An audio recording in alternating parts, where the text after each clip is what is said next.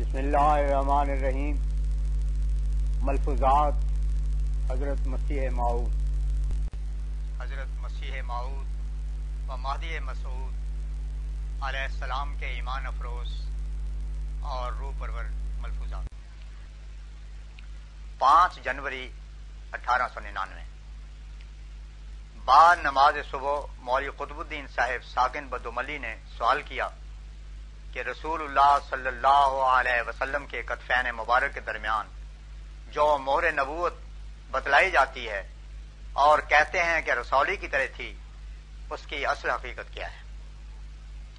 حضرت مسیح پاک علیہ السلام نے فرمایا، رسول اللہ صلی اللہ علیہ وسلم کی مور نبوت کے متعلق جو اعتراض کیا جاتا ہے، ہمارے خیال میں یہ بالکل غلط بات ہے۔ مگر میں یہ بات اپنے سچے جوش اور اخلاص سے کہتا ہوں کہ میرا ایمان یہ ہے کہ رسول اللہ صلی اللہ علیہ وسلم کے کسی نشان نبوت کو رسولی وغیرہ الفاظ سے نسبت دینا ایک مومن اور سچے مسلمان کا کام نہیں۔ یہ گستاخی اور شوقی ہے جو کفر کی حد تک پہنچ جاتی ہے۔ ہم کو ایسے معاملات میں زیادہ تفتیش اور چھان بین کی ضرورت نہیں کہ وہ مور نبوت کیا تھی اور کیسی تھی۔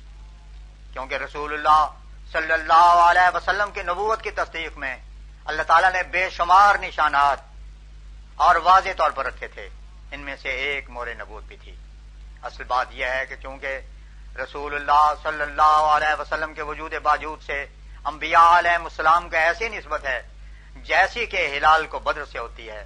ہلال کا وجود ایک تاریکی میں ہوتا ہے، لیکن جب وہ اپنے کمال کو پہنچ کر بدر بن جاتا ہے، تو وہ بدر اپنی پہلی حالت ہلال کا مثبت اور مصدق ہو جاتا ہے۔ بس یقیناً سمجھو کہ اگر رسول اللہ صلی اللہ علیہ وسلم نہ آتے، تو پہلے نبی اور ان کی نبوتوں کے پہلو مخفی رہتے۔ اب سوچو اور بتلاؤ، اب سوچو اور بتلاؤ کہ کیا موجودہ ناجیل سے انسان طریق توحید کا پتہ لگا سکتا ہے۔ کیسی حیران کر دینے والی بات ہے کہ خدا تعالیٰ کا نبی اس کی توحید کو قائم کرنے کے لیے آیا کرتا ہے یا اپنی خدائی منوانے بس اب موجودہ انجیل نے یہی نہیں کہ طریق توحید کو گم کیا بلکہ ساتھ ہی حضرت عیسیٰ علیہ السلام کی رسالت اور نبوت کو اڑا دیا۔ اور چے جائے کہ وہ خدا یا ابن خدا بنتے۔ ان کو نبی کے درجے سے بھی گرا کر معاذ اللہ بہت برے درجے کا آدمی بنا دیا۔ مگر رسول اللہ صلی اللہ علیہ وسلم کی پاک ذات نے آ کر ان کی تعلیم کو زندہ کیا اور خود مسیح کی اپنی ذات اور وجود کے لیے مسیحائی کی کہ اس کو مردوں سے نکال کر اس زندگی میں داخل کیا جو اللہ تعالیٰ کے برگزیدہ بندوں اور رسولوں کو دی جاتی ہے۔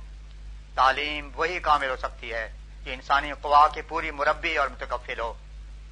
نہ یہ کہ ایک ہی پہلو پر واقع ہو اور انجیل کی تعلیم کو دیکھو کہ وہ کیا کہتی ہے اور اس کے بالمقابل قوام تعلیم دیے، کیا دیتی ہیں۔ انسانی قوا اور فطرت خدا تعالیٰ کی پھیلی کتاب ہے۔ بس اس کی قولی کتاب جو کتاب اللہ کہلاتی ہے یا اسے تعلیم الہی کہو، اس کی ساخت اور بناوٹ کے مخالف اور متضاد کیوں کر ہوگی؟ اسی طرح پر اگر رسول اللہ صلی اللہ علیہ وسلم نہ آتے، تو انبیاء سابقین کے اخلاق، ہدایات، معجزات اور قوت قدسیہ پر اعتراض ہوتے۔ اگر حضور نے آ کر ان سب کو پاک ٹھہرایا، اس لیے آپ کی نبوت کے نشانات، مگر حضور نے آ کر ان سب کو پاک ٹھہرایا، اس لیے کہ آپ کی نبوت کے نشانات سورج سے زیادہ روشن ہیں۔ اور بے انتہا اور بے شمار ہیں۔ بس آپ کی نبوت یعنی شانات نبوت پر اعتراض کرنا ایسے ہی ہے، جیسے کہ دن چڑھا ہوا ہو اور کوئی احمد نابینا کہہ دے کہ ابھی تو رات ہی ہے۔ میں پھر کہتا ہوں کہ دوسرے مذاہب تاریکی میں ہی رہتے۔ اگر اب تک رسول اللہ صلی اللہ علیہ وسلم نہ آتے، ایمان تباہ ہو جاتا اور زمین لانت اور عذاب الہی سے تباہ ہو جاتی۔ اسلام شمع کی طرح منور ہے، جس نے دوسروں کو بھی تاریکی سے نکالا ہے۔ تو رات کو پڑھو تو بہشت اور دوزو کا پتہ ملنا ہی مشکل ہے۔ انجیل کو دیکھو تو توحید کا نشان نہیں ملتا۔ اب بتلاؤ کہ اس میں تو شک نہیں کہ یہ دونوں کتابیں اللہ تعالیٰ ہی کی طرف سے تھیں اور ہیں، لیکن ان میں کون سی روشنی مل سکتی ہے؟ سچی روشنی اور حقیقی نور جو نجات کے لیے مطلوب ہے، وہ اسلام ہی میں ہے۔ توحید کو دیکھو کہ جہاں سے قرآن کو کھولو، وہ ایک شمشیر برینا نظر آتا ہے کہ شر کی جڑ کاٹ رہا ہے۔ ایسے ہی نبوت کے تمام پہلو ایسے صاف اور روشن نظر آتے ہیں کہ ان سے بڑھ کر ممکن نہیں۔ ختم نبوت کو یوں سمجھ سکتے ہو کہ جہاں پر دلائل اور معرفت طبی طور پر ختم ہو جاتے ہیں، وہ وہی حد ہے جس کو ختم نبوت کے نام سے معصوم کیا گیا ہے۔ اس کے بعد ملیدوں کی طرح نکتہ چینی کرنا بے ایمانوں کا کام ہے۔ ہر بات میں بینات ہوتے ہیں اور ان کا سمجھنا معرفت معرفت کاملہ اور نور بسر پر موقوف ہے۔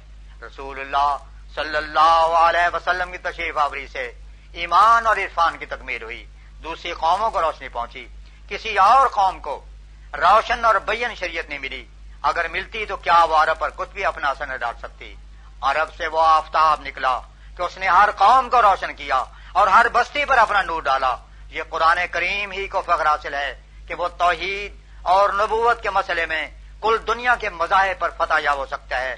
یہ فخر کا مقام ہے کہ ایسی کتاب مسلمانوں کو ملی ہے۔ پانچ جنوری سن اٹھارہ سو ننانوے۔ فرمایا، کثرت ازدواج پر اعتراض کرتے ہیں کہ اسلام نے بہت عورتوں کی اجازت دی ہے۔ ہم کہتے ہیں کہ کیا کوئی ایسا دلیل اور مرد میدان موترز ہے۔ جو ہم کو یہ دکھلا سکے کہ قرآن کہتا ہے کہ ضرور ضرور ایک سے زیادہ عورتیں کرو۔ ہاں یہ ایک سچی بات ہے اور بالکل طبی امر ہے کہ اکثر اوقات انسان کو ضرورت پیش آ جاتی ہے کہ وہ ایک سے زیادہ عورتیں کریں مثلا عورت اندھی ہو گئی، یہ کسی اور خطرناک مرض میں مبتلا ہو کر اس قابل ہو گئی کہ خانہ داری کے امور سر انجام نہیں دے سکتی۔ اور مرد عذرا ہمدردی یہ بھی نہیں چاہتا کہ اسے علیحدہ کرے۔ یا رحم کی خطرناک بیماریوں کا شکار ہو کر مرد کی طبی ضرورتوں کو پورا نہیں کر سکتی۔ تو ایسی صورت میں اگر نکاح ثانی کی اجازت نہ ہو، تو بتلاؤ کیا اس سے بدکاری اور بد اخلاقی کو ترقی نہ ہوگی؟ پھر اگر کوئی مذہب و شریعت کثرت ازدواج کو روکتی ہے تو یقیناً وہ بدکاری اور بد اخلاقی کی معیت ہے۔ لیکن اسلام جو دنیا سے بد اخلاقی اور بد کرداری کو دور کرنا چاہتا ہے، اجازت دیتا ہے کہ ایسی ضرورتوں کے لحاظ سے ایک سے زیادہ بیویاں کرے۔ ایسا ہی اولاد کے نہ ہونے پر جبکہ لاولت کے پس مرد خاندان میں بہت سے ہنگامے اور کچھ تو خون ہونے تک نوبت پہنچ جاتی ہے۔ ایک ضروری امر ہے کہ وہ ایک سے زیادہ بیویاں کر کے اولاد پیدا کرے۔ بلکہ ایسی صورت میں نیک اور شریف بیویاں خود اجازت دے دیتی ہیں۔ بس جس قدر غور کرو گے یہ مسئلہ صاف اور راشن نظر آئے گا۔ عیسائی کو تو حق نہیں پہنچتا کہ اس مسئلے پر نکتہ چینی کرے، کیونکہ ان کے مسلمہ نبی اور ملم، بلکہ حضرت مسیح علیہ السلام کے بزرگوں نے سات سات سو اور تین تین سو بیویاں کی اور اگر وہ کہیں کہ وہ فاسق و فاجر تھے، تو پھر ان کو اس بات کا جواب دینا مشکل ہوگا کہ ان کے الہام، خدا کے الہام کیوں کر ہو سکتے ہیں؟ عیسائیوں میں بعض فرقے ایسے بھی ہیں جو نبیوں کی شان میں ایسی گستاخیاں جائز نہیں رکھتے۔ علاوہ ازیں انجیل میں سراحت سے اس مسئلے کو بیان ہی نہیں کیا گیا۔ لندن کی عورتوں کا زور ایک باعث ہو گیا کہ دوسری عورت نہ کریں۔ پھر اس کے نتائج خود دیکھ لو کہ لندن اور پیرس میں اور تخوا کی۔ پیرس میں عفت اور تخوا کی کیسی قدر ہے؟ ایسے ہی دوسرے مسائل غلامی اور جہاد پر بھی ان کے اعتراض درست نہیں، کیونکہ تورات میں ایک لمبا سلسلہ ایسی جنگوں کا چلتا ہے، حالانکہ اسلام کی لڑائیاں ڈیفینسو یعنی دفاعی تھیں، اور وہ صرف دس سال ہی کے اندر ختم ہو گئی۔ میں دعوے سے کہتا ہوں، یہ مسائل ان کی کتابوں میں سے نکال سکتا ہوں۔ اور ایسا ہی میرا دعویٰ ہے کہ تمام صداقتیں قرآن کریم میں موجود ہیں۔ اگر کوئی مدعی ایسی صداقت پیش کرے کہ وہ قرآن میں نہیں، میں اسے نکال کر دکھانے کو تیار ہوں۔ اسلامی شرعی شریعت نے وہ مسائل دیے ہیں جو طبی اور فطری طور پر انسان کے لیے مطلوب ہیں اور جو ہر پہلو سے اس کے قوا کی تربیت کرتے ہیں، ان پر کوئی اعتراض نہیں ہو سکتا۔ ہاں اسلام کے جو اعتراض غیر مذاہب پر ہیں، وہ ان کا کوئی جواب نہیں دے سکتے۔ بس میں پھر کہتا ہوں کہ میری باتوں کو استخفاف اور استضاء کی نظر سے نہ دیکھیں۔ استضاء سے کفر کا اندیشہ ہے، بلکہ اللہ تعالیٰ کی آیات کا ادب اور خوف ہونا چاہیے۔ ہر ایک عارف ان باتوں کے ہزارہ جواب دے سکتا ہے۔ کیا چہروں میں ایسی علامات نہیں ہوتی جن کو دیکھ کر ہم ایک سعید اور شفیع بدماش اور خوش اتوار میں تمیز کر سکتے ہیں اور پہچان لیتے ہیں۔ رسول اللہ صلی اللہ علیہ وسلم کے نسبت لکھا ہے کہ ایک شخص نے آپ کو دیکھ کر کہا کہ یہ جھوٹوں کا منہ نہیں۔ اب وہ کون سا نشان تھا؟ جو جھوٹوں میں ہوتا ہے اور آپ میں نہ تھا۔ ایک امتیاز تو تھا جس کو بصیرت والا انسان دیکھ سکتا ہے۔ ایسا ابلا اور احمد کون ہے جو نیک اور بد کو چہرہ سے دیکھ کر تمیز نہیں کر سکتا؟ مومن کا چہرہ اور ہروس اس کو ایک امتیاز بخشتا ہے اور اس کے باخدا ہونے پر درد کرتا ہے۔ پھر اگر رسول اللہ صلی اللہ علیہ وسلم کے مور نبوت میں ایک خصوصیت ہو، تو بتلاؤ اس سے کیا استباد لازم ہوتا ہے؟ یہ سب کچھ ممکن ہے۔ بالآخر یہ یاد رکھو، یہ ایک فروئی بات ہے۔ ہم کو ضرورت نہیں کہ ان باتوں میں پڑھیں۔ اصول پر بحث ہونی چاہیے۔ اصول کے اس بات پر فرا خود ہی ثابت ہو جاتی ہے۔ ایمان لانا ضروری ہے۔ اس کی کیفیت اور کونا تک پہنچنے کی کوشش کرنا ضروری نہیں ہے۔ دشمن اگر گفتگو کرے تو ہم اس کو روک سکتے ہیں۔ اللہ تعالیٰ اور اس کے صفات پر ملائکہ اور اللہ تعالیٰ کی کتابوں اور انبیاء علیہ السلام وغیرہ امور ایمانی پر ایمان لانا ضروری ہے۔ اور ان سب باتوں کا ماننا اصولی ہے اور باقی امور ان پر متفر ہیں۔ اور یہ سب صفائی کے ساتھ ثابت شدہ صداقتیں ہیں۔ تعلیم تعلیم اسلام ایسی صاف ہے کہ ہر قوت کو اعتدال اور عین محل پر رکھتی ہے اور تربیت کرتی ہے۔ اور یہ عظیم الشان معجزہ ہے ہمارے نبی صلی اللہ علیہ وسلم کا۔ دوسری تعلیم ایسی نہیں۔ کسی کا ناک نہیں تو کسی کے کان نہیں ہے۔ غرض و ناقص اور ادھوری ہیں۔ مکمل خلقت تعلیم اسلام ہی کی ہے۔ توحید، صفات باری تعالی نبوت اور اخلاق فاضلہ، تکمیل نفس وغیرہ امور جن کا انسان محتاج ہے۔ وہ ایسے کامل اور روشن طور پر بیان ہوئے ہیں کہ ان میں زیادہ بحث کی ضرورت نہیں پڑتی۔ باقی امور کہ رسول اللہ صلی اللہ علیہ وسلم کیوں کر کھاتے تھے، کتنے بڑے نوالے لیتے تھے، ان جھگڑوں میں پڑنے کی مومن کو کیا ضرورت ہے؟ مدار نجات ان باتوں پر نہیں ہے۔ ایسی باتیں جو اثر کے طور پر لکھی گئی ہیں، اگر وہ نبوت حقہ کے خلاف نہیں بلکہ مشابہ ہیں، تو ایمان لائیں، ورنہ تعویل کریں۔ کچھ ضرورت نہیں کہ اس پر چنا اور چنی کر کے لمبی اور فضول بحثوں میں پڑیں۔ فرمایا، ختم نبوت کے متعلق میں پھر کہنا چاہتا ہوں کہ خاتم النبین کے بڑے معنی یہی ہیں کہ نبوت کے امور کو آدم علیہ السلام سے لے کر آ حضرت صلی اللہ علیہ وسلم پر ختم کیا۔ یہ موٹے اور ظاہر معنی ہیں۔ دوسرے یہ معنی ہے کہ کمالات نبوت کا دائرہ، آ حضرت صلی اللہ علیہ وسلم پر ختم ہو گیا۔ یہ سچ اور بالکل سچ ہے کہ قرآن نے ناقص باتوں کا کمال کیا اور نبوت ختم ہو گئی۔ اس لیے الیوم اکمل تو لکم دینکم کا مزداق اسلام ہو گیا۔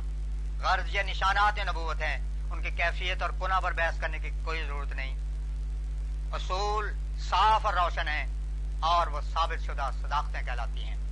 ان باتوں میں پڑھنا مومن کو ضروری نہیں، ایمان لانا ضروری ہے۔ اگر کوئی مخالف بند نہ ہو تو ہم اس کو کہہ سکتے ہیں کہ پہلے اپنے جزوی مسائل کا ثبوت ہے الغرض، مور نبوت، آ حضرت صلی اللہ علیہ وسلم کے نشانات نبوت میں سے ایک نشان ہے جس پر ایمان لانا ہر مسلمان مومن کو ضروری ہے۔ پانچ جنوری سن اٹھارہ سو ننانوے۔ مولوی قطب الدین صاحب نے حضرت اقدس کی خدمت میں یہ سوال کیا کہ روح کا تعلق جو قبور سے بتلایا گیا ہے اس کی حقیقت اور اصلیت کیا ہے؟ اس سوال کے جواب میں حضرت مسیح معود علیہ السلام نے نہایت بصیرت افروز روشنی ڈالی اور فرمایا، اصل بات یہ ہے کہ جو کچھ اروا کے تعلق قبور کے متعلق آ حضرت صلی اللہ علیہ وسلم کی حدیث میں آیا ہے، وہ بالکل سچ اور درست ہے۔ ہاں یہ دوسرا امر ہے کہ اس تعلق کی کیفیت اور گنا کیا ہے، جس کے معلوم کرنے کی ہم کو ضرورت نہیں۔ البتہ یہ ہمارا فرض ہو سکتا ہے کہ ہم یہ ثابت کر دیں کہ اس قسم کا تعلق قبور کے ساتھ اروا کا ہوتا ہے اور اس میں کوئی محال عقلی لازم نہیں آتا۔ اور اس کے لیے ہم اللہ تعالیٰ کے قانون قدرت میں ایک نظیر پاتے ہیں۔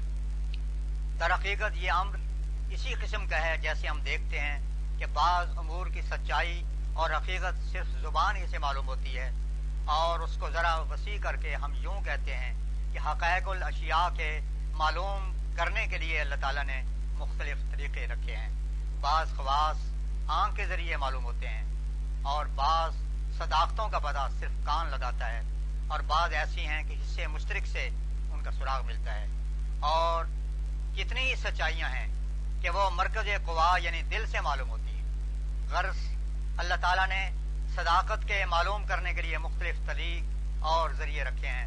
مثلا مصری کی ایک ڈلی کو کان پر رکھیں تو اس کا مزہ معلوم نہ کر سکیں گے اور نہ اس کے رنگ کو بتلا سکیں گے۔ ایسے ہی اگر آنکھ کے سامنے کریں گے تو وہ اس کے ذائقہ کے متعلق کچھ نہ کہہ سکے گی۔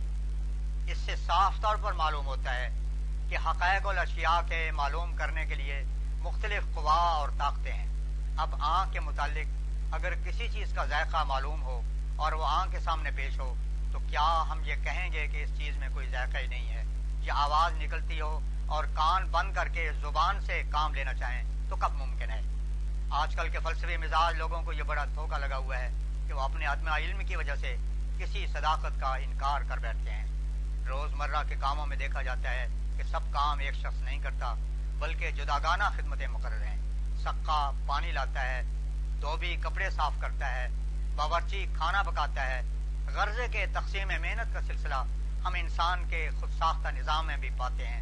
بس اصل اصل کو یاد رکھیں کہ مختلف قوتوں کے مختلف کام ہیں۔ انسان بڑے قوا لے کر آیا ہے اور طرح طرح کی خدمتیں اس کی تکمیل کے لیے ہر ایک قوت کے سپرد ہیں۔ نادان فلسفی ہر بات کا فیصلہ اپنی عقل خام سے چاہتا ہے۔ حالانکہ یہ بات غلط ماض ہے۔ تاریخی امور تو تاریخی سے ثابت ہوں گے۔ اور خواص الاشیاء کا تجربہ بدوں تجربہ ہے صحیح کے کیوں کا لگ سکے گا؟ امور قیاسیہ کا پتہ عقل دے گی۔ اسی طرح پر متفرق طور پر الگ الگ ذرائع ہیں۔ انسان دھوکے میں مبتلا ہو کر حقائق الاشیاء کے معلوم کرنے سے تبھی معلوم ہو جاتا ہے، جبکہ وہ ایک ہی چیز کو مختلف امور کی تکمیل کا ذریعہ قرار دے لیتا ہے۔ میں اس اصول کی صداقت پر زیادہ کہنا ضروری نہیں سمجھتا، کیونکہ ذرا سے فکر سے یہ بات خوب سمجھ میں آ جاتی ہے اور روزمرہ ہم ان باتوں کی سچائی دیکھتے ہیں۔ پر جب روح جسم سے مفارقت کرتی ہے یا تعلق پکڑتی ہے، تو ان باتوں کا فیصلہ حق سے نہیں ہو سکتا۔ اگر ایسا ہوتا تو فلسفی اور حکمہ ضرارت میں مبتلا نہ ہوتے۔ پھر فرمایا، اسی طرح قبور کے ساتھ جو تعلق اروا کا ہوتا ہے، یہ ایک صداقت تو ہے، مگر اس کا پتہ دینا اس آنکھ کا کام نہیں۔ یہ کشفی آنکھ کا کام ہے کہ وہ دکھلاتی ہے۔ اگر معاذ عقل سے اس کا پتہ لگانا چاہو تو کوئی عقل کا پتلا اتنا ہی بتلائے کہ روح کا وجود بھی ہے یا نہیں۔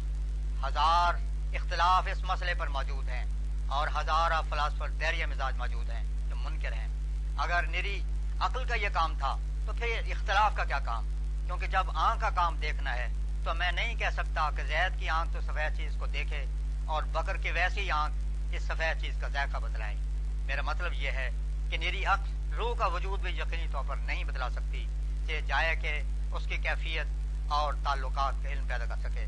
فلاسفر تو روح کو ایک سبز لکڑی کی طرح مانتے ہیں اور روح فی الخارج ان کے نزدیک کوئی چیز ہی نہیں ہے۔ یہ تفاصیر روح کے وجود اور اس کے تعلق وغیرہ کی چشمہ نبوت سے ملی ہیں۔ اور نیر عقل والے تو دعوی نہیں کر سکتے۔ اگر کہو کہ بعض فلاسفروں نے کچھ لکھا ہے، تو یاد رکھو کہ انہوں نے منقولی طور پر چشمہ نبوت سے کچھ لے کر کہا ہے۔ بس جب یہ بات ثابت ہو گئی کہ روح کے متعلق علوم چش، علوم چشمہ نبوت سے ملتے ہیں، تو یہ امر کے ارواح کا قبور کے ساتھ تعلق ہوتا ہے، اسی چشم سے دیکھنا چاہیے۔ اور کشفی آنکھ نے بتلایا ہے کہ تودہ خاک سے روح کا ایک تعلق ہوتا ہے۔ السلام علیکم، یا قبور کہنے سے جواب ملتا ہے، بس جو آدمی ان قوا سے کام لے، جن سے کشف قبور ہو سکتا ہے، وہ ان تعلقات کو بھی دیکھ سکتا ہے۔ ہم ایک مثال کے طور پر پیش کرتے ہیں کہ ایک نمک کی ڈلی اور مصری کی ڈلی رکھی ہو۔ اب عقل ماس ان پر کیا فتوا دے سکے گی؟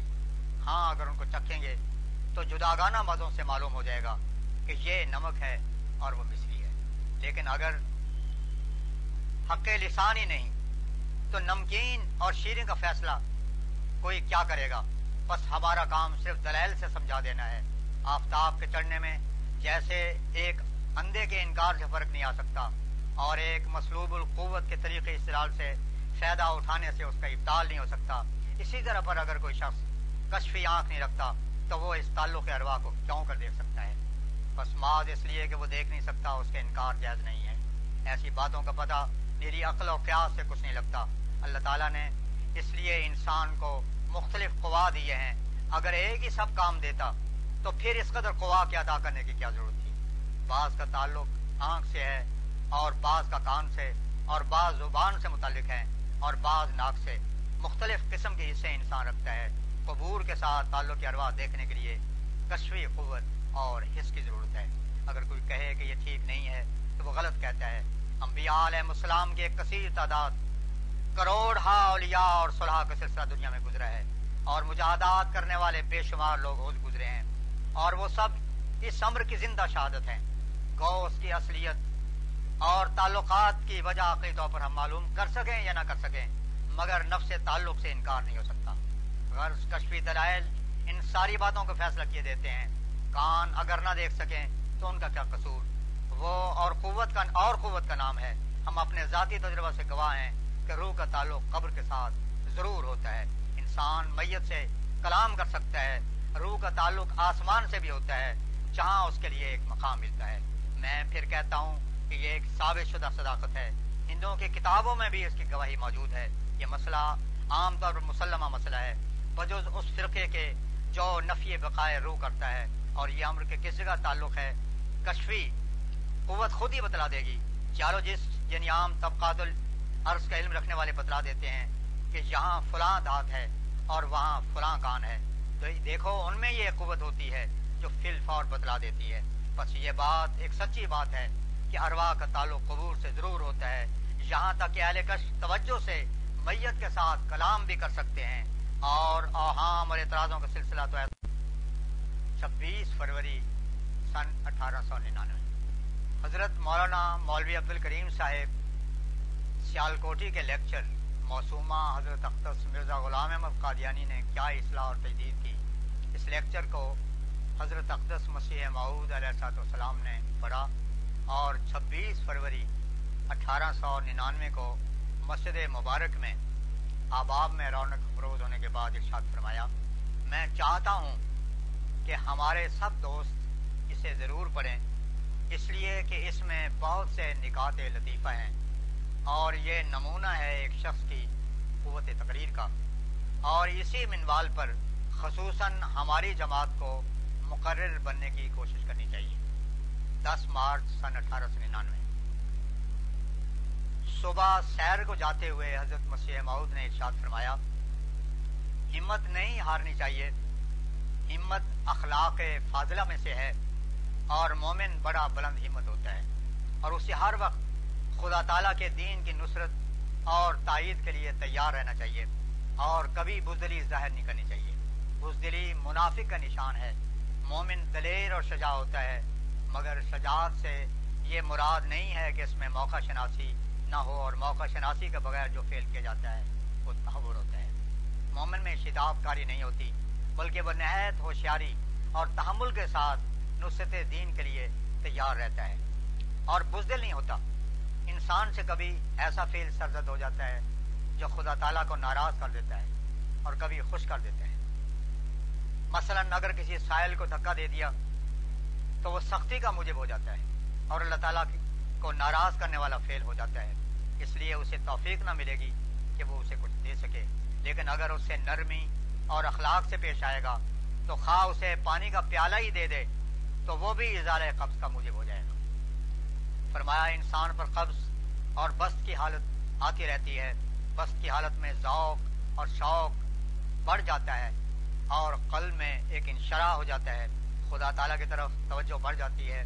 نمازوں میں لذت اور سرور پیدا ہوتا ہے، لیکن بعض وقت ایسی حالت بھی پیدا ہو جاتی ہے کہ وہ ذوق اور شوق چاہتا رہتا ہے اور دل میں ایک تنگی کی حالت ہو جاتی ہے۔ جب ایسی حالت ہو جائے تو اس کا علاج یہ ہے کہ کثرت کے ساتھ استغفار کرے۔ جب ایسی حالت ہو جائے تو اس کا علاج یہ ہے کہ کثرت کے ساتھ استغفار کرے اور پھر درو سے بہت پڑھے۔ نماز بھی بار بار پڑھے۔ قبض کے دور ہونے کا یہی علاج ہے۔ پھر فرمایا علم سے مراد منطق یا فلسفہ نہیں، بلکہ حقیقی علم وہ ہے جو اللہ تعالیٰ بعض اپنے فل سے ادا کرتا ہے۔ یہ علم اللہ تعالیٰ کی معرفت کا ذریعہ ہوتا ہے اور اس سے خشیت الہی پیدا ہوتی ہے۔ جیسا کہ قرآن شریف میں اللہ تعالیٰ فرماتا ہے، انما یکش اللہ من عباد العلماء۔ اگر علم سے اللہ تعالیٰ کی خشیت میں ترقی نہیں ہوتی، تو یاد رکھو کہ وہ علم ترقی معرفت کا ذریعہ نہیں ہے۔ بیس اپریل اٹھارہ سو ننانوے بوقت فرمایا، اسلام کا خاصہ ہے کہ خدا پر بھروسہ ہوتا ہے۔ مسلمان وہی ہے جو صدقات اور دعا کا قائل ہو۔ عیسائیوں کے اس بات پر یقین نہیں۔ کیوں؟ اس لیے کہ انہوں نے جسمانی خدا بنایا ہے۔ انسان کی بڑی خوشی جو زوال پذیر نہیں ہوتی اور خطرات کے وقت اسے سنبھال لیتی ہے، وہ خدا پر بھروسہ ہے۔ اور یہ صرف اسلام ہی کی تعلیم ہے کہ خدا پر بھروسہ کرو اکیس اپریل اٹھارہ سو ننانوے، یوم عید الاضحیٰ۔ فرمایا، پہلی حالت انسان کے نیک بختی کی ہے کہ والدہ کی عزت کرے۔ اویس کرنے کے لیے بسا اوقات رسول اللہ صلی اللہ علیہ وسلم یمن کی طرف کو منہ کر کے کہا کرتے تھے کہ مجھے یمن کی طرف سے خدا کی خوشبو آتی ہے۔ آپ یہ بھی فرمایا کرتے تھے کہ وہ اپنی والدہ کی فرما برداری میں بہت مصروف رہتا ہے اور اسی وجہ سے میرے پاس بھی نہیں آ سکتا۔ بظاہر یہ بات ایسی ہے کہ پیغمبر خدا صلی اللہ علیہ وسلم موجود ہیں، مگر ان کی زیارت نہیں کر سکتے۔ صرف اپنی والدہ کی خدمت گزاری اور فرما برداری میں پوری مصروفیت کی وجہ سے۔ مگر میں دیکھتا ہوں کہ رسول اللہ صلی اللہ علیہ وسلم نے دو ہی آدمیوں کو السلام کی۔ السلام علیکم کی خصوصیت سے وضیعت فرمائی۔ یا ویس کو یا مسیح موت کو۔ یہ ایک عجیب بات ہے۔ یہ دوسرے لوگوں کو ایک خصوصیت کے لیے ساتھ نہیں ملی۔ چنانچہ لکھا ہے کہ جب حضرت عمر ان سے ملنے کو گئے تو ویس نے فرمایا کہ والدہ کی خدمت میں مصروف رہتا ہوں اور میرے اونٹوں کو فرشتے چرایا کرتے ہیں۔ ایک تو یہ لوگ ہیں جنہوں نے والدہ کی خدمت میں اس قدر سائی اور جدوجہد کی اور پھر یہ قبولیت اور عزت پائی۔ ایک وہ ہیں جو پیسے پیسے کے لیے مقدمات کرتے ہیں اور والدہ کا نام ایسی بری طرح لیتے ہیں کہ رزیل قومیں چوڑے چمار بھی کم لیتے ہوں گے۔ ہماری تعلیم کیا ہے؟ صرف اللہ اور رسول اللہ صلی اللہ علیہ وسلم کی پاک ہدایت کا بتلا دینا ہے۔ اگر کوئی میرے ساتھ تعلق ظاہر کر کے اس کو مانتا نہیں اور مانا نہیں چاہتا تو وہ ہماری جماعت میں کیوں داخل ہوتا ہے؟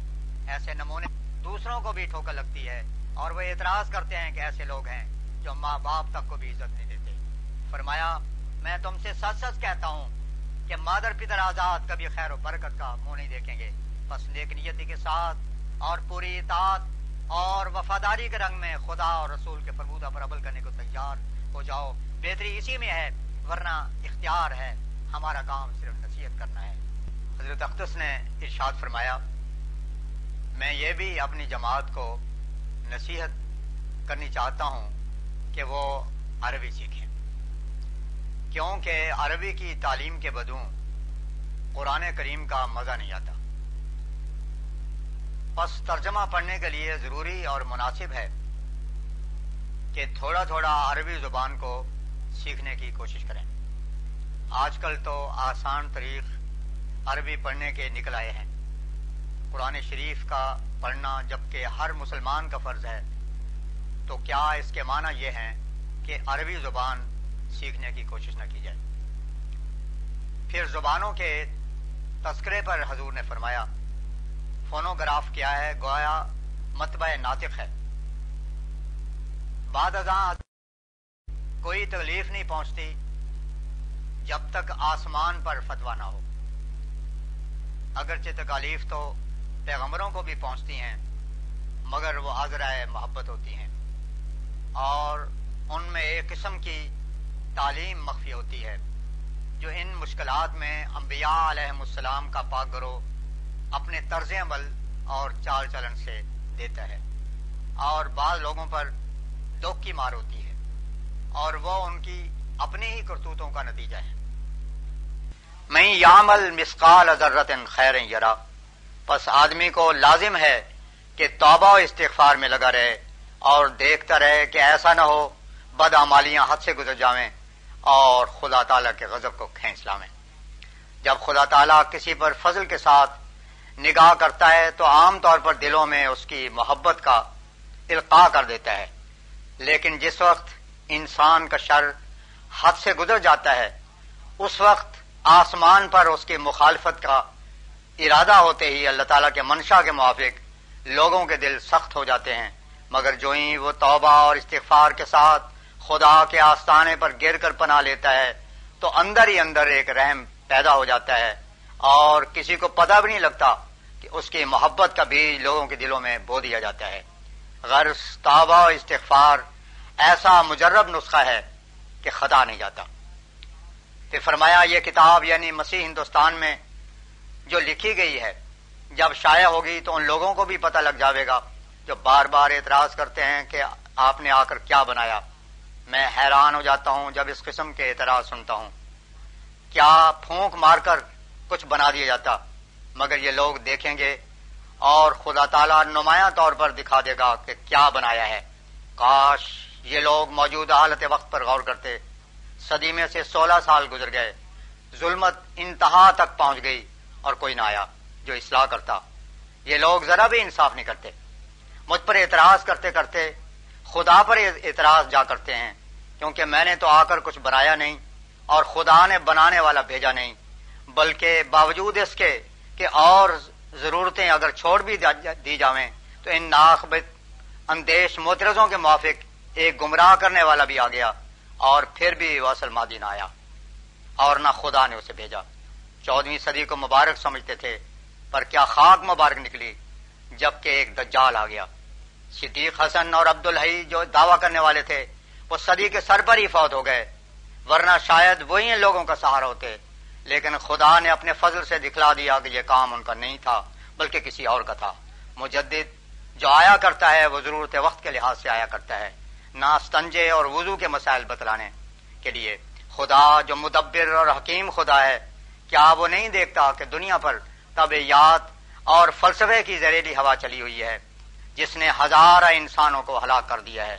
سلی پرست عیسائیوں نے کس کس رنگ میں لکھو کھا روحوں کو خدا سے دور پھینک دیا ہے، تو پھر کیا اس وقت ایسے مجدد کی ضرورت نہ تھی جو کثرے سلیب کرے اور دلیل و بینا سے دکھا دے کہ سلیبی مذہب میں حقانیت کا نور نہیں ہے اور ایک لکڑی پر ایمان لا کر انسان نجات کا وارث نہیں ٹھہر سکتا۔ آئے دن پچاس ہزار اور ایک لاکھ اشتہار چھاپ چھاپ کر یہ لوگ تقسیم کرتے ہیں اور ٹڈی دل کی طرح عورتیں، بچے، جوان، بوڑھے لگے ہوئے ہیں کہ کسی طرح اسلام پر حملہ کریں۔ اس وقت اسلام پر وہ حملہ ہوا ہے جس کی انتہا نہیں۔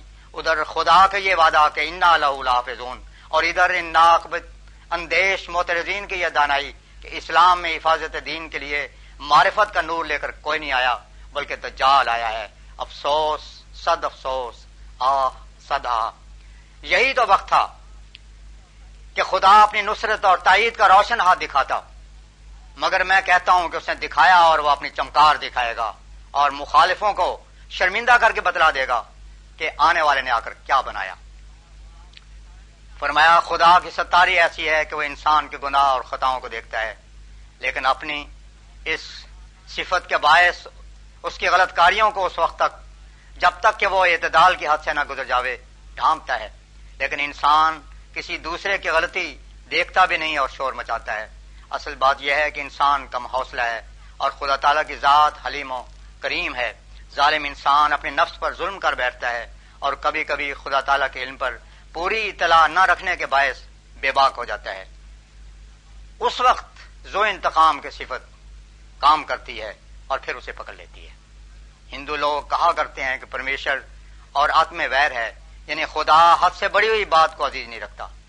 بہی ہما، وہ ایسا رحیم و کریم ہے کہ ایسی حالت میں بھی اگر انسان نہایت خوشو اور خزو کے ساتھ آستان ہے، الہی پر جا گرے۔ تو وہ رحم کے ساتھ اس پر نظر کرتا ہے۔ غرض یہ ہے کہ جیسے اللہ تعالیٰ اپنی خطاؤں پر مان نظر نہیں کرتا اور اپنی ستاری کی تو فیر رسوا نہیں کرتا، تو ہم کو بھی چاہیے کہ ہر ایسی بات پر جو کسی دوسرے کی رسوائی یا ذلت پر مبنی ہو فل فور منہ نہ کھولیں۔ پھر فرمایا، بعض لوگوں کی حالت ایسی ہوتی ہے کہ ان کو ایسے اسباب پیش آ جاتے ہیں، مثلا ملازمت یا کوئی اور وجہ کہ ان کی عمر کا ایک بڑا حصہ ظلمانی حالت میں گزرتا ہے۔ نہ پابندی نماز کی طرف توجہ کرتے ہیں، نہ قال اللہ اور قال رسول کا موقع ملتا ہے۔ کتاب اللہ پر غور کرنے کا ان کو خیال تک نہیں آتا۔ ایسی صورت میں جب ایک زمانہ ظلمت کا گزر جاوے، تو یہ خیالات راسخ ہو کر طبیعت ثانیہ کا رنگ پکڑ جاتے ہیں۔ بس اگر اس وقت انسان توبہ اور استغفار کی توجہ نہ کرے، تو سمجھو کہ بڑے ہی بدقسمت ہے۔ غفلت اور سستی کا بہترین علاج استغفار ہے۔ سابقہ غفلتوں اور سستیوں کی وجہ سے کوئی ابتلا بھی آ جاوے تو راتوں کو اٹھ اٹھ کر سجدے اور دعائیں کرے اور خدا تعالی کے حضور ایک سچی اور پاک تبدیلی کا وعدہ کرے۔ بائیس اپریل سن اٹھارہ سو ننانوے۔ حضرت اختص نے فرمایا، ہمارے دعوی ایشاد کو یوں تو بہت سال گزرے، لیکن اگر براہین کی اشاعت سے بھی لیا جائے تو بیس سال ہو چکے۔ ہمارے مخالف جو ہم کو جھوٹا اور اپنے دعوے میں مفتری قرار دیتے ہیں، ان سے کوئی سوال کرے کہ خدا تعالیٰ تو کسی ایسے مفتری کو جو اس پر الہام اور مکالمہ کا افطرا کرے مولت نہیں دیتا۔ یہاں تک کہ رسول اللہ صلی اللہ علیہ وسلم کو بھی فرمایا کہ اگر تو بعض باتیں اپنی طرف سے کہتا تو ہم شارک سے پکڑ لیتے۔ پھر کسی اور کی کیا خصوصیت ہو سکتی ہے؟ اس سے صاف سمجھ میں آتا ہے کہ اللہ تعالیٰ پر الہام کا افطرا کرنے والا کبھی بھی مولت نہیں پا سکتا۔ اب ہم پوچھتے ہیں کہ اگر یہ ہمارا سلسلہ خدا تعالی کا قائم کردہ نہیں ہے، تو کسی قوم کی تاریخ سے ہم کو پتا دو کہ خدا تعالی پر کسی نے افطرا کیا ہو اور پھر اسے مولت دے دی گئی ہو۔ ہمارے لیے تو یہ معیار صاف ہے کہ رسول اللہ صلی اللہ علیہ وسلم کا زمانہ تیئیس سال تک کا ایک دراز زمانہ ہے۔ اس صادق اور کامل نبی کے زمانے سے قریب ملتا ہوا زمانہ اللہ تعالیٰ نے اب تک ہم کو دیا۔ کیونکہ براہین کی اشاعت پر بیس سال ہوئے، جو ناقبت اندیش موترزوں کے نزدیک افطرا کا پہلا زمانہ ہے۔ اب تک تو ہم ایک مسلم و صادق، بلکہ جملہ صادقوں کے سرتاج صلی اللہ علیہ وسلم کے زمانے سے ملتا ہوا زمانہ پیش کرتے ہیں۔ اور یہ ظالم کہتے ہیں کہ جھوٹ ہے۔ افسوس، ہماری تقریب کے خیال میں یہ لوگ یہاں تک اندھے ہو گئے ہیں کہ ان کو یہ بھی نظر نہیں آتا کہ اس انکار کی زد رسول اللہ صلی اللہ علیہ وسلم پر کیسی پڑتی ہے۔ کیونکہ اگر بیس یا بائیس سال تک بھی خدا کسی مفتری کو مدد دے سکتا ہے، تو پھر مجھے تعجب آتا ہے۔ تعجب ہی نہیں، بلکہ دل کہاں اٹھتا ہے کہ رسول اللہ صلی اللہ علیہ وسلم کی صداقت پر یہ کیا دلیل پیش کریں گے؟ ایک مسلمان رسول اللہ صلی اللہ علیہ وسلم کے سچے متبع کے منہ سے جب وہ اتنا دراز عرصہ تک مدعی کو مولت پاتے ہوئے دیکھ لے، کبھی یہ نہیں نکل سکتا کہ چھوٹا اور کاذب بھی اس قدر عرصہ دراز کی مولت پا لیتا ہے۔ اگر اور کوئی بھی نشان اور دلیل ایسے مدعی کی صداقت کو نہ ملے، تب بھی ایک سچے مسلمان کو حسن زن اور ایمانداری کی روح سے لازم آتا ہے۔ کہ انکار نہ کرے، کیونکہ اس کا زمانہ رسول اللہ صلی اللہ علیہ وسلم کے زمانے سے مشابہ ہو گیا ہے۔ اگر کوئی عیسائی کہے کہ مفتری کو مولت مل سکتی ہے، تو اس عمر کا ثبوت دے۔ مگر مسلمان تو ایسا کہہ ہی نہیں سکتا۔ بس اب ہمارے مخالف بتلائیں کہ کیا ایک کاذب، دجال، مفتری اللہ طرز استدلال نبوت میں شریک ہو سکتا ہے۔ ماننا پڑے گا کہ ہرگز نہیں۔ پھر وہ ہمارے دعوے کو سوچیں اور اس زمانے پر غور کریں۔ جو استدلال نبوت کا زمانہ ہے۔ غرض ہر پہلو میں بہت سی باتیں ہیں جو سوچنے والوں کو مل سکتی ہیں اور دور اندیش ان سے فائدہ اٹھا سکتا ہے۔ بائیس جون اٹھارہ سو ننانوے، حضور نے فرمایا، یقیناً یاد رکھو کہ خدا اپنے بندے کو کبھی ضائع نہیں کرے گا اور ہرگز نہیں اٹھائے گا جب تک اس کے ہاتھ سے وہ باتیں پوری نہ ہو جائیں جن کے لیے وہ آیا ہے۔ اسے کسی کی خصومت اور کسی کی بد دعا کوئی ضرر نہیں پہنچا سکتی۔ اس کی تحریک یوں ہی کہ کسی نے کہا کہ اب مخالف ملہم یعنی منشی لائی بخش اکاؤنٹنٹ مصنف اسائے موسا لاہور کہتے ہیں کہ اس سلسلہ کی تباہی اب قریب ہے۔ کابرت کالمتن تخرج من افواہم ان یقولون اللہ قذبا حضور نے پھر بڑے دل درد دل سے ارشاد فرمایا، کل بہت دفعہ خدا کی طرف سے الہام ہوا۔ کہ تم لوگ متقی بن جاؤ اور تخوا کی باریک راہوں پر چلو تو خدا تعالی تمہارے ساتھ ہوگا۔ فرمایا، اس سے میرے دل میں بڑا درد پیدا ہوتا ہے کہ میں کیا کروں کہ ہماری جماعت سچا تخوا اور تہارت اختیار کرے۔ پھر فرمایا کہ میں اتنی دعا کرتا ہوں کہ دعا کرتے کرتے ذوف کا غلبہ ہو جاتا ہے اور بعض اوقات غشی اور ہلاکت تک نوبت پہنچ جاتی ہے۔ فرمایا، جب تک کوئی جماعت خدا تعالیٰ کی نگاہ میں متقی نہ بن جائے خدا تعالیٰ کی نصرت اس کے شامل حال نہیں ہو سکتی۔ فرمایا تخوا خلاصہ ہے، تمام صحف مقدسہ اور تورات و انجیل کی تعلیمات کا۔ قرآن کریم نے ایک ہی لفظ میں خدا تعالی کی عظیم الشان مرضی اور پوری رضا کا اظہار کر دیا ہے۔ فرمایا، میں اس فکر میں بھی ہوں کہ اپنی جماعت میں سے سچے متقیوں، دین کو دنیا پر مقدم کرنے والوں اور منقطعین اللہ کو الگ کروں اور بعض دینی کام انہیں سپرد کر دوں اور پھر میں دنیا کے ہم و غم میں مبتلا رہنے والوں اور رات دن مردار دنیا ہی کی طلب میں جان کھپانے والوں کی کچھ پرواہ نہیں کروں گا۔ دس جولائی سن اٹھارہ سو ننانوے سے قبل۔ حضرت مولانا عبد الکریم صاحب سیالکوٹی نے ایک خط میں تحریر فرمایا۔ مجھے خوب یاد ہے کہ جس روز ڈسٹرکٹ سپرنٹینڈنٹ صاحب قادیان میں حضرت کے مکان کی تلاشی کے لیے آئے تھے اور قبل از وقت اس کا کوئی پتہ اور خبر نہ تھی اور نہ ہو سکتی تھی۔ اس کی صبح کو کہیں سے ہمارے میر صاحب یعنی نانا جان حضرت میر ناصر نواب صاحب، نے سن لیا کہ آج وارنٹ ہتھکڑی سمیت آئے گا۔ میر صاحب حواس باختہ سارز پا نہ شناختہ حضرت کو اس کی خبر کرنے اندر دوڑے گئے اور غلبہ رقت کی وجہ سے بسد مشکل اس ناگوار خبر کے منہ سے برقع اتارا۔ حضرت اس وقت نور القرآن لکھ رہے تھے اور بڑے ہی لطیف اور نازک مضمون درپیش تھا۔ سر اٹھا کر اور مسکرا کر فرمایا، میر صاحب، لوگ دنیا کی خوشیوں میں چاندی سونے کے کنگن پہنا ہی کرتے ہیں۔ ہم سمجھ لیں گے کہ ہم نے اللہ تعالی کے راہ میں لوہے کے کنگن پہن لیے۔ پھر ذرا تعمل کے بعد فرمایا، مگر ایسا نہ ہوگا، کیونکہ خدا تعالی کی اپنی گورنمنٹ کے مسالے ہوتے ہیں، وہ اپنے خلفائے معمورین کی ایسی رسوائی پسند نہیں کرتا۔ جولائی اٹھارہ سو ننانوے۔ اس ہفتہ سب سے عجیب اور دلچسپ بات جو واقع ہوئی اور جس نے ہمارے ایمانوں کو بڑی قوت بخشی، وہ ایک چٹھی کا حضرت کے نام آنا تھا۔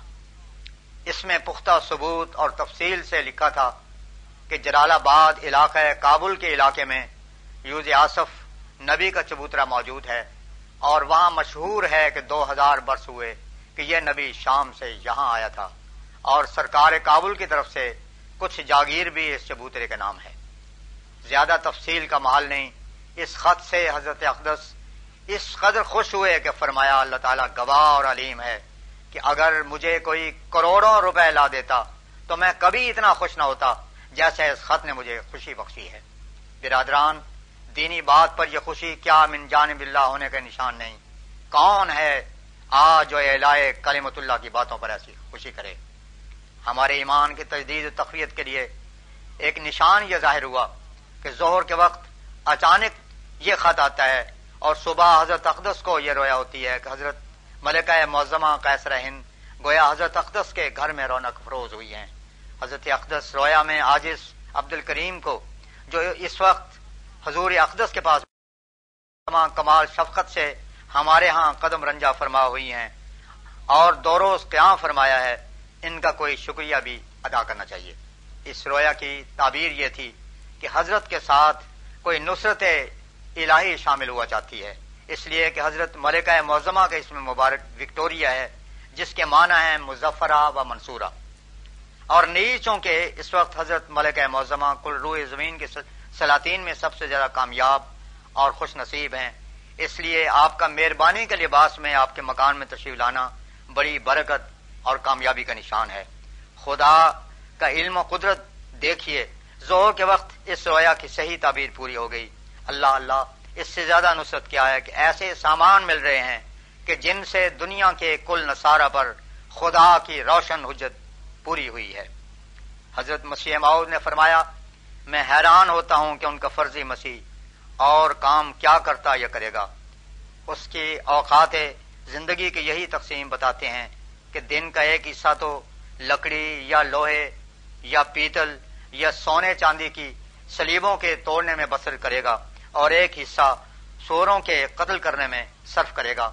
بس یہی کہ کچھ اور بھی۔ فرمایا، یہ لوگ نہیں سوچتے کہ وہ بات کیا ہے، جس سے اتنے کروڑ نصارہ پر حجت حق پوری ہو۔ کیونکہ اگر نیری تلوار ہو تو وہ تو ایک آنکھ حق کے لیے کبھی آلہ نہیں بن سکتی۔ کیا ایمان کبھی درستی سے دلوں میں اتر سکتا ہے؟ اور حجت حجت اللہ اقرا سے کسی کے دل کو فریفتہ کر سکتی ہے؟ وہ تو اور بھی الزام کا موجب ہے۔ کہ ان لوگوں کے ہاتھ میں بجوس لٹھم لٹھا ہونے کے دلیل کوئی نہیں کہ فرمایا، آگے تھوڑا مخالفین الزام لگاتے ہیں کہ اسلام بزور شمشیر پھیلایا گیا اور مسلمان یوں اسے سچا کر دینا چاہتے ہیں اور معمولی کرامات و معجزات سے بھی یورپ و دیگر نصارہ پر اثر نہیں پڑ سکتا۔ اس لیے کہ ان کی کتاب میں لکھا ہے کہ بہت سے جھوٹے نبی آئیں گے جو نشان دکھائیں گے۔ پھر اب کیا ہے بجو جس کے کہ کوئی ایسی حجت ظاہر ہو جس کے آگے گردنے خم ہو جائیں اور وہ وہی راہ ہے جو خدا میرے ہاتھ سے پوری کرے گا۔ اسی ہفتہ لاہوری ملم صاحب کا خط آیا جس میں اس نے حضرت مسیح معود اور آپ کے سلسلہ کے خلاف ایک دو پیشگوئیاں کی تھیں۔ اس کے متعلق حضرت اقدس نے فرمایا، اللہ تعالیٰ بہتر جانتا ہے کہ ان لوگوں کی ہمدردی کے لیے کس قدر میرے دل میں تڑپ اور جوش ہے اور میں حیران ہوں کہ کس طرح ان لوگوں کو سمجھاؤں۔ یہ لوگ کسی طرح بھی مقابلے میں نہیں آتے، تین ہی رائے ہیں۔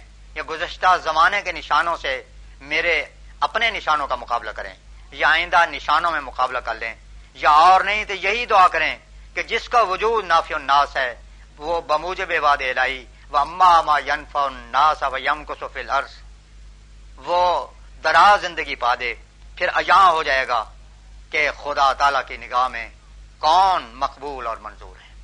فرمایا، افسوس، یہ لوگ چھوٹے چھوٹے معمولی الہامی ٹکڑوں اور خوابوں پر اترائے بیٹھے ہیں اور سمجھ نہیں سکتے کہ الہام کسی الہام کے خدا کی طرف سے ہونے اور دخل شیطان سے پاک ہونے کا معیار کیا ہے۔ معیار یہی ہے کہ اس خدائی الہام کے ساتھ نصرت الہی ہو اور اقتداری علم غیب اور قاہر پیش گوئی اس کے ساتھ ہو، ورنہ فضول باتیں ہیں جو نافی الناس نہیں ہو سکتی فرمایا، اگر کوئی شخص کسی جلسے کے وقت دور بیٹھا ہوا کسی عظیم الشان بادشاہ کی باتیں معمولاً سن لے اور لوگوں کے سامنے آ کر کہے کہ میں نے فلاں بادشاہ کی باتیں سنی ہیں، تو اس کے کہنے سے اسے اور دوسرے لوگوں کو کیا حاصل؟ تقرب سلطانی کے بعد کی باتوں کے نشان اور ہی ہوا کرتے ہیں، جنہیں دیکھ کر ایک عالم پکار اٹھتا ہے کہ فلاں شخص تر حقیقت بادشاہ کا محبت ایک کلام و سلام ہے۔ فرمایا، اگر میرے علامات بھی ویسے ہی معمولی اور فضول ٹکڑے ہوتے اور ہر ایک میں علم غیب اور اقتداری پیشگوئیاں نہ ہوتی تو میں انہیں ماض ہے سمجھتا۔ فرمایا، بھلا کوئی شخص لیک رام والی پیشگوئی کے برابر کوئی ایک ہی الہام بتا دے۔ فرمایا، میرے الہاموں سے قوم کا فائدہ اور اسلام کا فائدہ ہوتا ہے۔ اور یہی معیار، بڑا بھاری معیار ہے جو میرے الہامات کے من جانب اللہ ہونے پر درد کرتا ہے۔ فرمایا میرے ساتھ خدا تعالی کے معاملات اور تصرفات اور اس کے نشان میری تائید میں عجیب ہیں۔ کچھ تو میری ذات کے متعلق ہیں، کچھ میری اولاد کے متعلق ہیں، اور کچھ میرے اہل بیت کے متعلق ہیں، اور کچھ میرے دوستوں کے متعلق ہیں، اور کچھ میرے مخالفوں کے متعلق ہیں، اور کچھ آمد الناس کے متعلق ہیں۔ لاہوری ملم کے دوستوں میں سے ایک حافظ صاحب کا پیغام پہنچا کہ وہ گزشتہ نشانوں کا حوالہ سننا نہیں چاہتے۔ اس بات پر سیدنا حضرت مسیح معود علیہ السلام نے فرمایا، افسوس، یہ لوگ نہیں سمجھتے کہ خدا تعالی کی کوئی بات بھی نقد دانے کے قابل نہیں ہوتی۔ کیا یہ قوم کو ان سے پہلے بھی اللہ تعالیٰ نے یہ نہیں کہا؟ اولم یک انا انزلنا علیک الکتاب یتلا علیہم۔ کیا یہ گزشتہ نشانوں کا حوالہ نہیں؟ فرمایا، اب ایسا وقت ہے کہ ہمارے دوستوں کو چاہیے کہ بہت دفعہ ملاقات کیا کریں تاکہ نئے نئے نشانوں کو دیکھنے سے جو روز بروز نازل ہوتے ہیں، ان کے ایمان و تخوہ میں ترقی ہو۔ فرمایا، آج کل دیکھنا چاہیے کہ لوگ کس طرح عقائد حقہ سے پھر گئے ہیں۔ بیس کروڑ کتاب اسلام کے خلاف شائع ہوئی اور کئی لاکھ آدمی عیسائی ہو گئے ہیں۔ ہر ایک بات کے لیے ایک حد ہوتی ہے۔ اور خشک سالی کے بعد جنگل کے حیوان بھی بارش کی امید میں آسمان کی طرف منہ اٹھاتے ہیں۔ آج تیرہ سو برس کی دھوپ اور امسا کے بارہ کے بعد آسمان سے بارش اتری ہے۔ اب اس کو کوئی روک نہیں سکتا۔ برسات کا جب وقت آ گیا ہے تو کون ہے جو اس کو بند کرے؟ یہ ایسا وقت ہے کہ لوگوں کے دل حق سے بہت ہی دور جا پڑے ہیں۔ ایسا کہ خود خدا پر بھی شک ہو گیا ہے۔ حالانکہ تمام اعمال کی طرف حرکت صرف ایمان سے ہوتی ہے۔ مثلا سم الفار کو اگر کوئی شخص تباشیر سمجھ لے، تو بلا خوف و خطر کے ماشوں تک کھا جاوے گا۔ اگر یہ یقین رکھتا ہو کہ یہ زہر قاتل ہے تو ہرگز اس کو منہ کے قریب بھی نہیں لائے گا۔ حقیقی نیکی کے واسطے یہ ضروری ہے کہ خدا کے وجود پر ایمان ہو، کیونکہ مجازی حکام کو یہ معلوم نہیں کہ کوئی گھر کے اندر کیا کرتا ہے اور پسے پردہ کسی کا کیا فیل ہے۔ اور اگرچہ کوئی زبان سے نیکی کا اقرار کرے، مگر اپنے دل کے اندر وہ جو کچھ رکھتا ہے، اس کے لیے اس کو ہمارے مواخذہ کا خوف نہیں۔ اور دنیا کی حکومتوں میں سے کوئی ایسی نہیں جس کا خوف انسان کو رات میں اور دن میں، اندھیرے میں اور اجالے میں، خلوت میں اور جلوت میں، ویرانے میں اور آبادی میں، گھر میں اور بازار میں، ہر حالت میں یکساں ہو۔ کے واسطے ایسی ہستی پر ایمان کا ہونا ضروری ہے، جو ہر حال اور ہر وقت میں اس کے نگران اور اس کے اعمال اور افعال اور اس کے سینا کے بھیدوں کی شاہد ہے۔ کیونکہ درس نیک وہی ہے جس کا ظاہر اور باطن ایک ہو اور جس کا دل اور باہر ایک ہے۔ وہ زمین پر فرشتے کی طرح چلتا ہے۔ دیریا ایسی گورنمنٹ کے نیچے نہیں کہ وہ حسن اخلاق کو پا سکے۔ تمام نتائج ایمان سے پیدا ہوتے ہیں۔ چنانچہ سانپ کے سوراخ کو پہچان کر کوئی انگلی اس میں نہیں ڈالتا۔ تقدیر یعنی دنیا کے اندر تمام اشیاء کا ایک اندازہ اور قانون کے ساتھ چلنا اور ٹھہرنا اس بات پر دالت کرتا ہے کہ اس کا کوئی مقدر یعنی اندازہ باندھنے والا ضرور ہے۔ گھڑی کو اگر کسی نے بل ارادہ نہیں بنایا، تو وہ کیوں اس قدر ایک باقاعدہ نظام کے ساتھ اپنی حرکت کو قائم رکھ کر ہمارے واسطے فائدہ مند ہوتی ہے؟ ایسے ہی آسمان کی گھڑی کہ اس کی ترتیب اور باقاعدہ اور باضابطہ انتظام یہ ظاہر کرتا ہے کہ وہ بل ارادہ خاص مقصد اور مطلب اور فائدہ کے واسطے بنائی گئی ہے۔ اس طرح انسان مصنوع سے سانے کو اور تقدیر سے مقدر کو پہچانتا ہے۔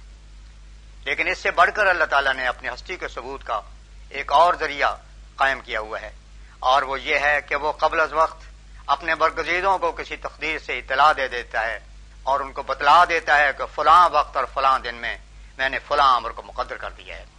چنانچہ وہ شخص جس کو خدا نے اس کام کے واسطے چنا ہوا ہوتا ہے، پہلے سے لوگوں کو اطلاع دے دیتا ہے کہ ایسا ہوگا اور پھر ایسا ہو جاتا ہے۔ جیسا کہ اس نے کہا تھا، اللہ تعالیٰ کی ہستی کے ثبوت کے واسطے یہ ایسی دلیل ہے کہ ہر ایک دہریہ اس موقع پر شرمندہ اور لاجواب ہو جاتا ہے۔ اللہ تعالیٰ نے ہم کو ہزاروں ایسے نشان عطا کیے ہیں جن سے اللہ تعالیٰ کی ہستی پر لذیذ ایمان پیدا ہوتا ہے۔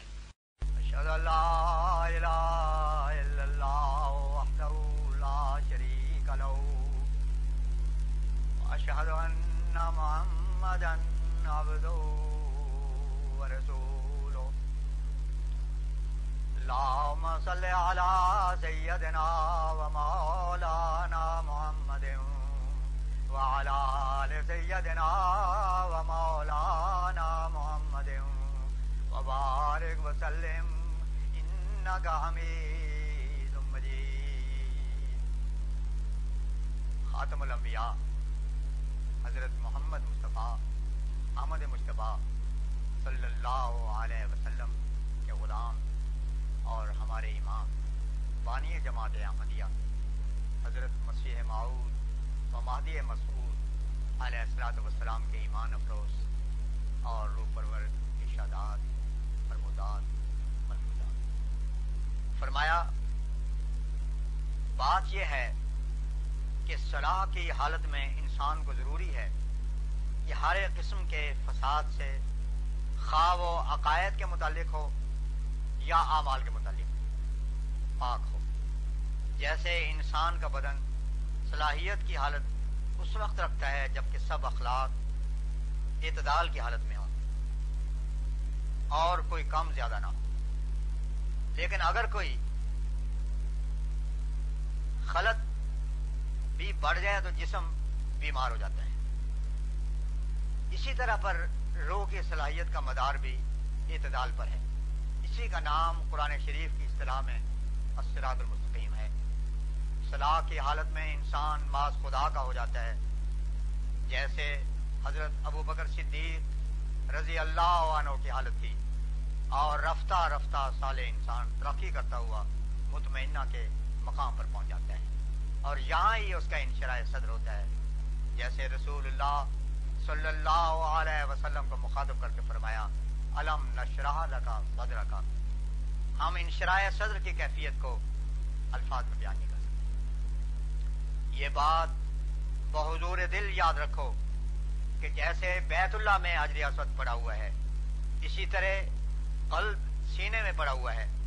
بیت اللہ پر بھی ایک زمانہ آیا ہوا تھا کہ کفار نے وہاں بت رکھ دیے تھے۔ ممکن تھا کہ بیت اللہ پر زمانہ یہ نہ آتا، مگر نہیں، اللہ نے اس کو ایک نظیر کے طور پر رکھا۔ قلب انسانی بھی حجر اسود کی طرح ہے اور اس کا سینہ بیت اللہ سے مشابت رکھتا ہے۔ ماس اللہ کے خیالات وہ بت ہیں جو اس کعبے میں رکھے گئے ہیں۔ مکہ معظمہ کے بتوں کا قلع کما اس وقت ہوا تھا۔ جب ہمارے نبی کریم صلی اللہ علیہ وسلم دس ہزار خدوسیوں کی جماعت کے ساتھ وہاں جا پڑے تھے اور مکہ فتح ہو گیا تھا۔ ان دس ہزار صحابہ کو پہلی کتابوں میں ملائکہ لکھا گیا ہے اور حقیقت میں ان کی شان ملائکہ ہی کسی تھی۔ انسانی قوا بھی ایک طرف پر ملائکہ ہی کا درجہ رکھتے ہیں، کیونکہ جیسے ملائکہ کی یہ شان ہے کہ یا فالون ما یومرون اسی طرح پر انسانی قوا کا خاصہ ہے کہ جو حکم ان کو دیا جائے اس کی تعمیل کرتے ہیں۔ ایسے ہی تمام قوا اور جوارے حکم انسانی کے نیچے ہیں۔ بس ماس اللہ کے بتوں کی شکست اور استحصال کے لیے ضروری ہے کہ ان پر اسی طرح سے چڑھائی کی جائے۔ یہ لشکر تسکیہ نفس سے تیار ہوتا ہے اور اسی کو فتح دی جاتی ہے جو تذکرہ کرتا ہے۔ اسی کو فتح کی دی جاتی ہے جو تسکیہ کرتا ہے۔ چنانچہ قرآن شریف میں فرمایا گیا ہے، قد افلاح من زکا حدیث شریف میں آیا ہے کہ اگر قلب کی اصلاح ہو جائے تو کل جسم کی اصلاح ہو جاتی ہے۔ اور یہ کیسی سچی بات ہے۔ آنکھ، کان، ہاتھ، پاؤں، زبان وغیرہ جس قدر راضا ہیں وہ دراصل قلب کے ہی فتوے پر عمل کرتے ہیں۔ یہ خیال آتا ہے، پھر وہ جس عضو کے متعلق ہو، وہ فوراً اس کی تعمیل کے لیے تیار ہو جاتا ہے۔ غرض اس خانے کو بتوں سے پاک و صاف کرنے کے لیے ایک جہاد کی ضرورت ہے۔ اور اس جہاد کی راہ میں تمہیں بتاتا ہوں اور یقین دلاتا ہوں، اگر تم اس پر عمل کرو گے تو ان بتوں کو توڑ ڈالو گے۔ اور یہ راہ میں اپنی خود تراشیدہ نہیں بتاتا، بلکہ خدا نے مجھے معمور کیا ہے کہ میں بتاؤں۔ اور وہ راہ کیا ہے؟ میری پیروی کرو اور میرے پیچھے چلے آؤ۔ یہ آواز نئی آواز نہیں ہے۔ مکہ کو بتوں سے پاک کرنے کے لیے رسول اللہ صلی اللہ علیہ وسلم نے بھی یہی فرمایا تھا۔ قل ان کنتم تحبون اللہ فتبعونی یحببکم اللہ۔ اسی طرح پر اگر تم میری پیروی کرو گے تو اپنے اندر کے بتوں کو توڑ ڈالنے کے قابل ہو جاؤ گے۔ اور اس طرح پر سینے کو جو طرح طرح کے بتوں سے بھرا پڑا ہے، پاک کرنے کے لائق ہو جاؤ گے۔ تزکیہ نفس کے لیے چلا کشیوں کی ضرورت نہیں ہے۔ رسول اللہ صلی اللہ علیہ وسلم کے صحابہ نے چلا کشیاں نہیں کی تھیں۔ راہ اور نفی اور اس بات وغیرہ کے ذکر نہیں کیے تھے، بلکہ ان کے پاس ایک اور چیز تھی۔ وہ رسول اللہ صلی اللہ علیہ وسلم کی اطاعت میں معاف تھے۔ جو نور عام میں تھا، وہ اس اطاعت کی نالی میں سے ہو کر صحابہ کے قلب پر گرتا اور ماسو اللہ کے خیالات کو پاس پاس کرتا چلا جاتا تھا۔ تاریخی کے بجائے ان سینوں میں نور پھرا جاتا تھا۔ اس وقت بھی خوب یاد رکھو، وہی حالت ہے جب تک کہ وہ نور جو خدا کی نالی میں سے آتا ہے، تمہارے قلب پر نہیں گرتا تسکیہ نفس نہیں ہو سکتا۔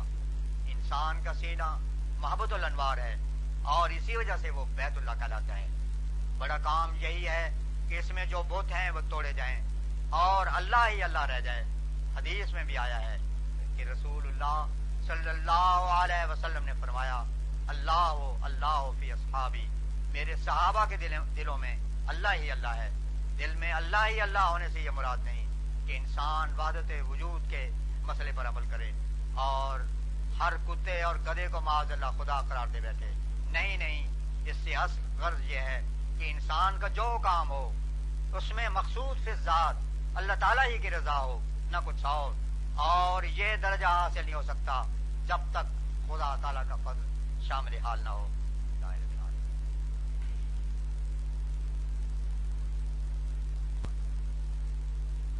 حضرت اقدس نے فرمایا، سورہ العصر میں جو الزینہ آمن و عامر الصالحات فرمایا ہے، اس میں آمنو سے تکمیل علمی کی طرف ارشاد فرمایا۔ اور عامر الصالحات سے تکمیل عامری کی طرف رابری کی۔ حکمت کے بھی دو ہی حصے ہیں۔ ایک علم اکمل اور دوسرے عمل عتم اور اکمل۔ پس اللہ تعالیٰ فرماتا ہے کہ جو لوگ خصوص سے محفوظ رہتے ہیں، اول تو وہ تکبیر علمی کرتے ہیں۔ اور پھر عمل بھی گندے نہیں کرتے، بلکہ علمی تکمیل کو مکمل عملی تکمیل تک پہنچاتے ہیں۔ اور پھر یہ کہ جب انہیں کامل بصیرت حاصل ہو جاتی ہے اور ان کے کمال علم کا ثبوت کمال عمل سے ملتا ہے، تو پھر وہ بخل نہیں کرتے، بلکہ وہ تواسا و بالحق پر عمل کرتے ہیں۔ لوگوں کو بھی اس حق کی دعوت کرتے ہیں جو انہوں نے پایا ہے۔ اس کے یہ معنی بھی ہیں کہ اعمال کے روشنی بھی دکھاتے ہیں۔ وائز اگر خود عمل نہیں کرتا، تو اس کے باتوں کا کچھ بھی اثر نہیں پڑ سکتا۔ یہ بھی قاعدے کی بات ہے کہ اگر خود آدمی کہے اور کرے نہیں، تو اس کا بہت برا اثر پڑتا ہے۔ اگر زناکار زنا سے منع کرے، اس کی اس حالت کے ثابت ہو جانے والے، ہو جانے پر سننے والوں کے تیریا ہو جانے کا اندیشہ ہے۔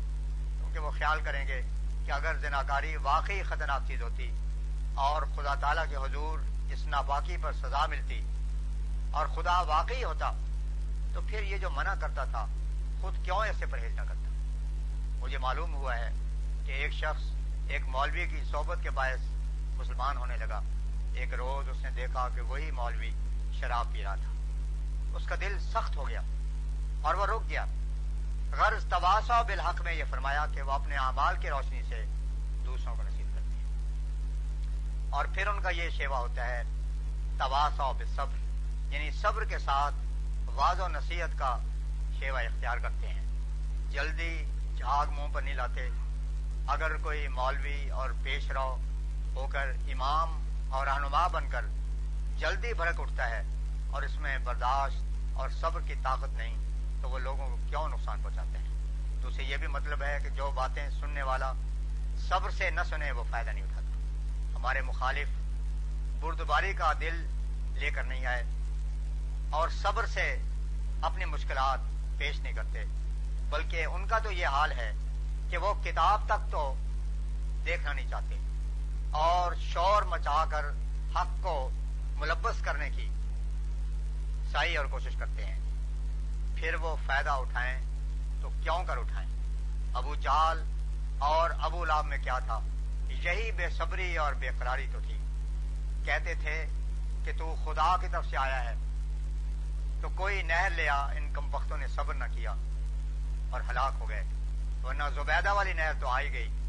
اسی طرح پر ہمارے مخالف بھی کہتے ہیں کہ ہمارے لیے دعا کرو اور وہ مان قبول ہو جائے اور پھر اس کو حق و باطل کا معیار ٹھہراتے ہیں۔ اور اپنی طرف سے بعض امور پیش کر کے کہتے ہیں کہ یہ ہو جائے اور وہ ہو جائے تو مان لیں گے۔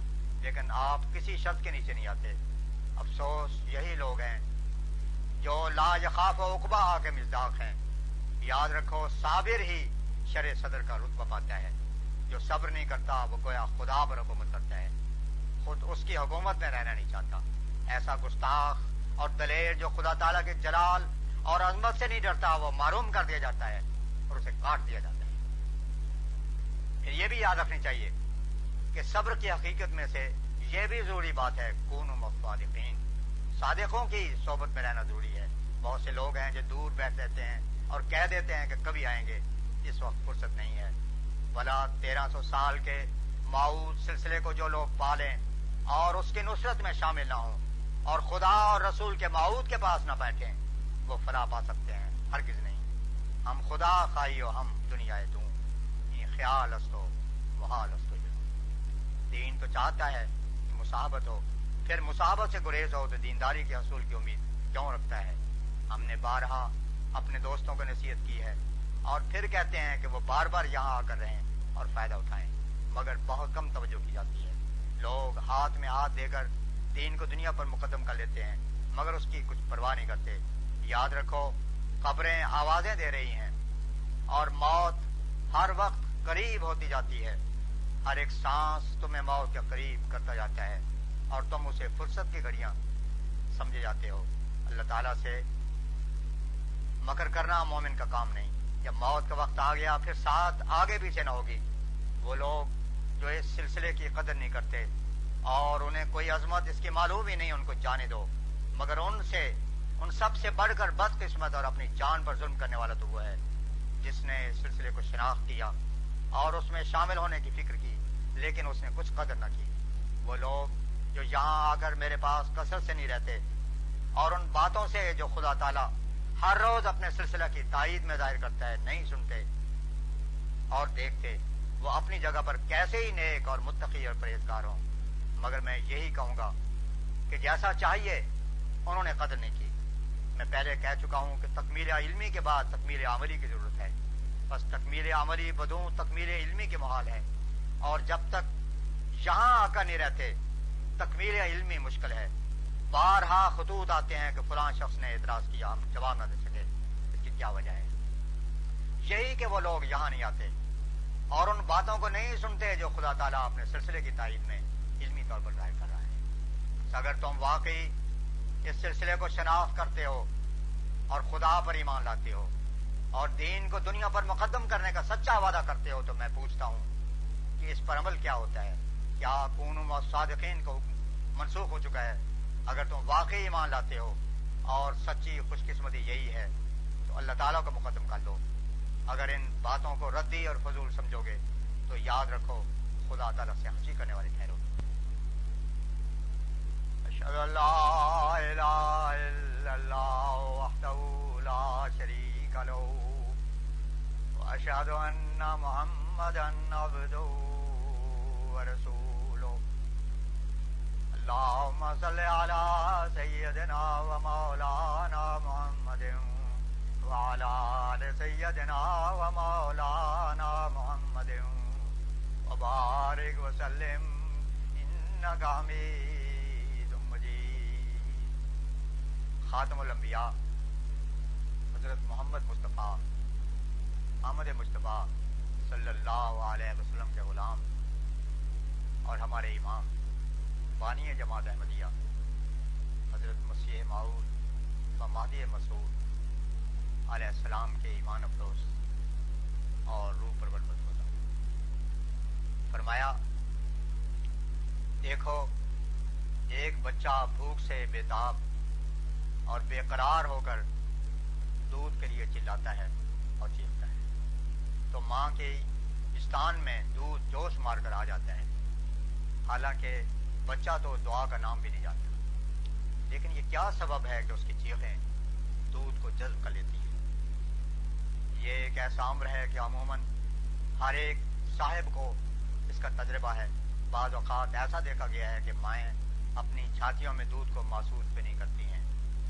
اور بسا اوقات ہوتا بھی نہیں۔ لیکن جو ہی بچے کی دردناک چیخ کان پہ پہنچی، فوراً دودھ اتر آیا۔ جیسے بچے کی ان چیخوں کو دودھ کے جذب اور کشش کے ساتھ ایک علاقہ ہے۔ میں سچ کہتا ہوں کہ اگر اللہ تعالیٰ کے حضور ہماری چلاٹ ایسی ہی اس طرح ہو، تو وہ اس کے فضل و رحمت کو جوش دلاتی ہے اور اس کو کھینچ لاتی ہے۔ اور میں اپنے تجربے کی بنا پر کہتا ہوں کہ خدا کے فضل اور رحمت کو جو قبولیت دعا کی صورت میں کھینچتے ہوئے محسوس کیا ہے، بلکہ میں تو یہ کہوں گا کہ دیکھا ہے۔ ہاں آج کل کے زمانے کے تاریخ دماغ فلاسفر اس کو محسوس نہ کر سکیں یا نہ دیکھ سکیں تو یہ صداقت دنیا سے اٹھ نہیں سکتی۔ اور خصوصاً ایسی حالت میں جبکہ میں قبولیت دعا کا نمونہ دکھانے کے لیے ہر وقت تو غرض یہ ہے کہ قانون قدرت میں قبولیت دعا کے نظیرے موجود ہیں اور ہر زمانے میں خدا تعالیٰ زندہ نمونے بھیجتا ہے۔ اسی لیے اس نے اے دن سرات المستقیم سرات الزین نامتا علیہم کی دعا تعلیم فرمائی ہے۔ یہ خدا تعالیٰ کا منشا اور قانون ہے اور کوئی نہیں جو اس کو بل سکے۔ اے دن المستقیم کی دعا سے پایا جاتا ہے کہ ہمارے اعمال کو اکمل اور ختم کر دے۔ ان الفاظ پر غور کرنے سے معلوم ہوتا ہے کہ بظاہر تو اشارت النس کے طور پر اس سے دعا کرنے کا حکم معلوم ہوتا ہے۔ سرات مستقیم کی ہدایت مانگنے کی تعلیم ہے، لیکن اس کے سر پر ایا کا نابود ہو وہ ایا کا نستعین بتا رہا ہے کہ اس سے فائدہ اٹھائیں۔ یعنی سرات مستقیم کے منازل کے لیے قوائے سلیم سے کام لے کر استعانت الہی کو مانگنا چاہیے۔ بس ظاہری اسباب کی رعایت ضروری ہے۔ جو اس کو چھوڑتا ہے وہ کافر نعمت ہے۔ دیکھو یہ زبان جو خدا تعالیٰ نے پیدا کی ہے۔ اور عروق و آساب سے اس کو بنایا ہے۔ اگر ایسی نہ ہوتی تو ہم بول نہ سکتے۔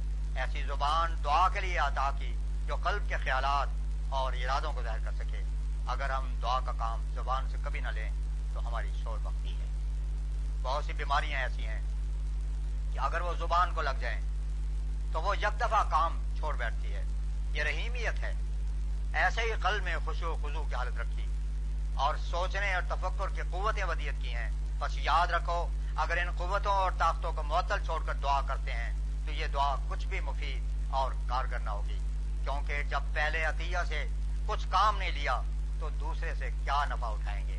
اس لیے یہ دن اسراد المستقیم سے پہلے یا نابودو بتا رہا ہے کہ ہم نے تیرے پہلے عطیوں اور قوتوں کو بیکار اور برباد نہیں کیا۔ یاد رکھو، رحمانیت کا خاصہ یہی ہے کہ وہ رحیمیت سے فیض اٹھانے کے قابل بنا دے۔ لیے خدا تعالیٰ نے جو دعو نے استجیب لکم فرمایا، یہ نری لفاظ نہیں، بلکہ انسانی شرف اسی کا متقاضی ہے۔ مانگنا انسانی خاصہ ہے۔ اور جو استجابت جو اللہ تعالیٰ کا نہیں، وہ ظالم ہے۔ دعا ایک ایسی سرور بخش کیفیت ہے کہ مجھے افسوس ہے کہ میں کن الفاظ میں اس لذت اور سرور کو دنیا کو سمجھاؤں۔ یہ تو محسوس کرنے سے ہی پتہ لگے گا۔ مختصر یہ کہ دنیا کے لوازمات سے اول ضروری ہے کہ ہمارے صالحہ اور اعتقاد پیدا کریں۔ کیونکہ جو شخص اپنے اعتقادات کو درست نہیں کرتا اور ہمارے صالحہ سے کام نہیں لیتا اور دعا کرتا ہے، وہ گویا خدا تعالیٰ کی آزمائش کرتا ہے۔ تو بات یہ ہے کہ دن سراد المستقیم کی دعا میں یہ مقصود ہے کہ ہمارے اعمال کو اکمل اور اتم کر اور پھر یہ کہہ کر کہ سرات اللہ زین نام عالم اور بھی سراحت کر دی کہ ہم اس سرات کی ہدایت چاہتے ہیں جو منم ہرے گروہ کی راہ ہے اور مغزوب گروہ کی راہ سے بچا، جن پر بدامالیوں کی وجہ سے عذاب الہی آ گیا۔ اور والین کہہ کر یہ دعا تعلیم کی کہ اس سے بھی محفوظ رکھ کہ تیری حمایت کے بدوں بھٹکتے پھریں ایک اور بات یاد رکھنے کے قابل ہے کہ جگہ لف و نشر مرتب ہے۔ اول الحمد للہ کہ اللہ مستجم جمی صفات کاملہ، ہر ایک خوبی کو اپنے اندر رکھنے والا اور ہر ایک عیب و نقص سے منزہ ہے۔ دوم رب العالمین، سوم الرحمان چہارم الرحیم، پنجم مالک یوم الدین۔ اب اس کے بعد جو درخواستیں ہیں وہ ان پانچوں کے ماتحت ہیں۔ اب سلسلہ یوں شروع ہوتا ہے ایا کا نابودو یہ فکرہ الحمد کے مقابل ہے۔ یعنی اے اللہ، تو جو ساری صفات حمیدہ کا جامع ہے اور تمام بدیوں سے منزہ ہے، تیری عبادت کرتے ہیں۔ مسلمان اس خدا کو جانتا ہے جس میں وہ تمام خوبیاں جو انسانی ذہن میں آ سکتی ہیں موجود ہیں اور اس سے بالا تر اور عرفہ ہیں۔ کیونکہ یہ سچی بات ہے کہ انسانی عقل اور فکر اور ذہن خدا تعالیٰ کی ذات کے احاطہ ہر کے نہیں کر سکتے۔ أشهد أن لا إله إلا الله وحده لا شريك له وأشهد أن محمدا عبده ورسوله.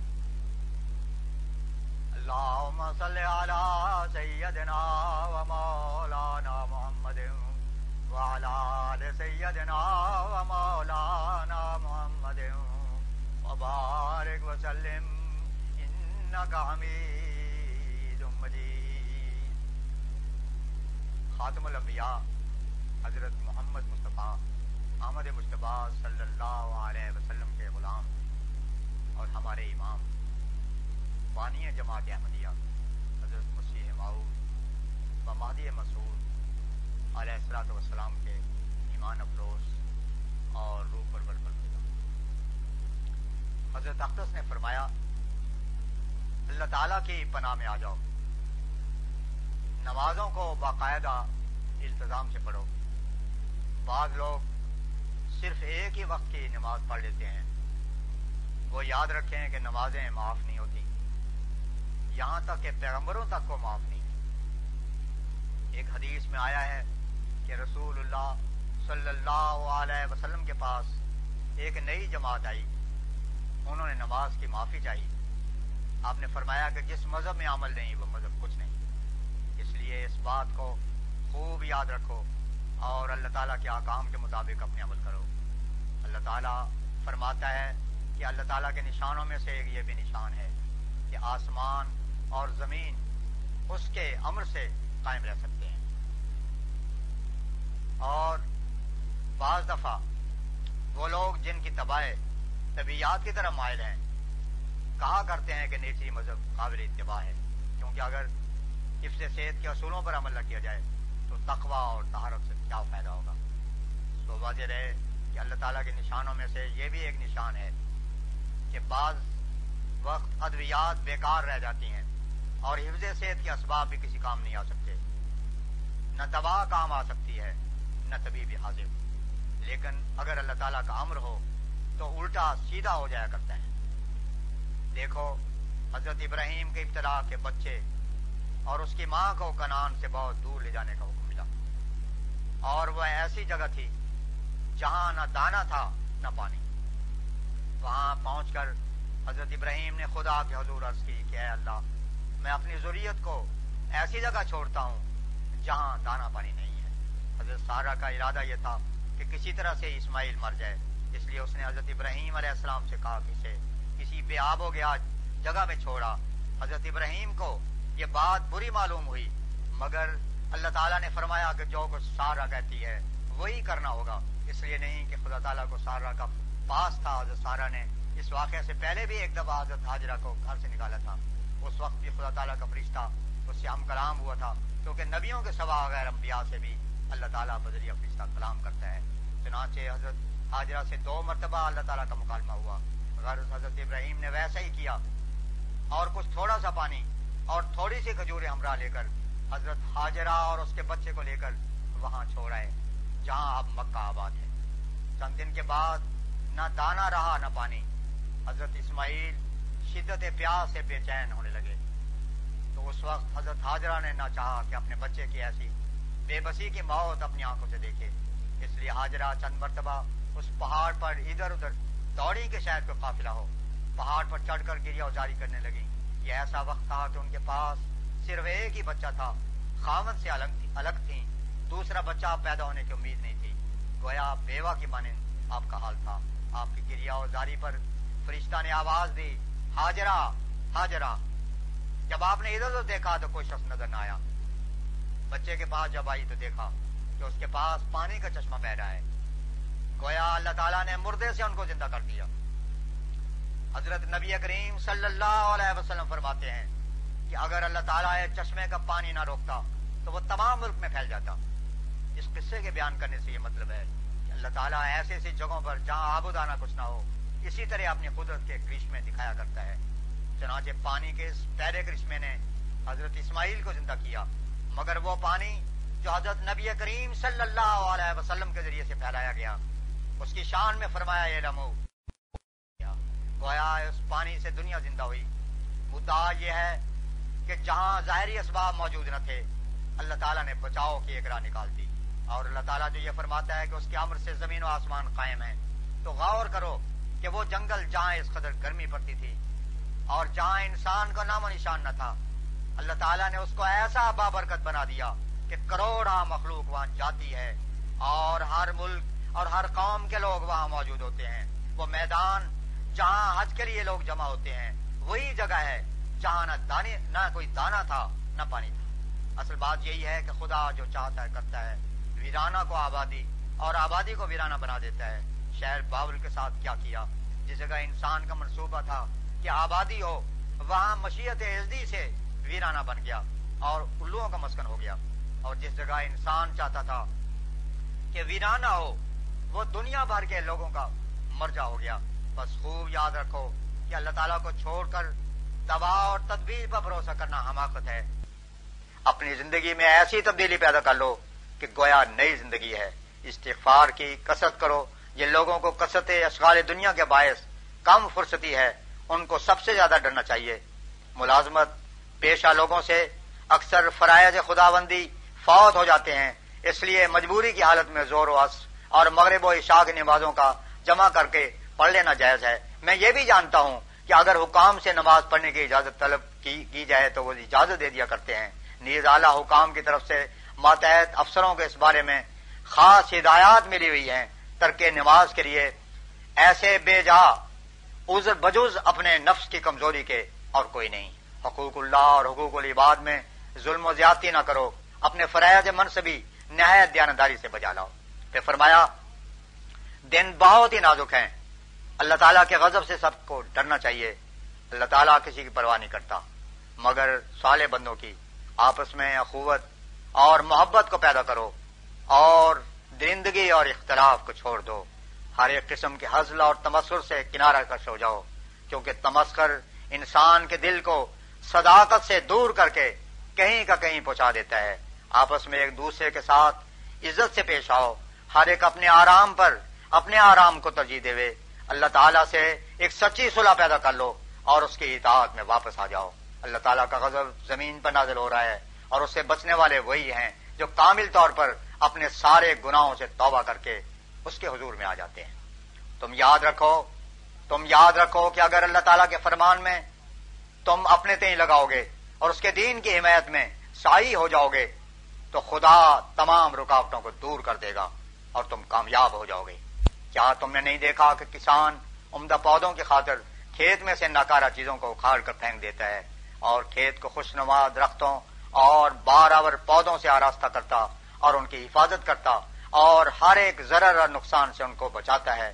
مگر وہ درخت اور پودے جو پھل نہ لاویں اور گلنے اور خشک ہونے لگ جاویں، ان کی مالک پرواہ نہیں کرتا کہ کوئی مویشی آ کر ان کو کھا جاوے۔ یا کوئی لکڑ ہارا ان کو کاٹ کر تندور میں پھینک دے سو ایسا ہی تم بھی یاد رکھو، اگر تم اللہ تعالیٰ کے حضور میں صادق ٹھہرو گے، تو کسی کی مخالفت تمہیں تکلیف نہیں دے گی۔ پر اگر تم اپنی حالتوں کو درست نہ کرو اور اللہ تعالیٰ سے فرما برداری کا سچا عائد نہ باندھو، تو پھر اللہ تعالیٰ کو کسی کی پرواہ نہیں۔ ہزاروں بھیڑیں اور بکریاں ہر روز ذبح ہوتی ہیں، پر ان پر کوئی رحم نہیں کرتا۔ اور اگر ایک آدمی مارا جاوے، تو کتنی بات خوش ہوتی ہے۔ سو تم اگر اپنے آپ کو درندوں کے مانند بیکار اور لاپرواہ بناؤ گے تو تمہارا بھی ایسے ہی حال ہوگا۔ چاہیے کہ تم خدا کے عزیزوں میں شامل ہو جاؤ، تاکہ کسی وبا کو یا آفت کو تم پر ہاتھ ڈالنے کی ضرورت نہ ہو سکے، کیونکہ کوئی بات اللہ تعالیٰ کی اجازت کے بغیر زمین میں نہیں ہو سکتی۔ ہر ایک آپس کے جھگڑے اور جوش اور دعوت کو درمیان میں سے اٹھا دو۔ کہ اب وہ وقت ہے کہ تم ادنا باتوں سے اراض کر کے اہم اور عظیم الشان کاموں میں مصروف ہو جاؤ۔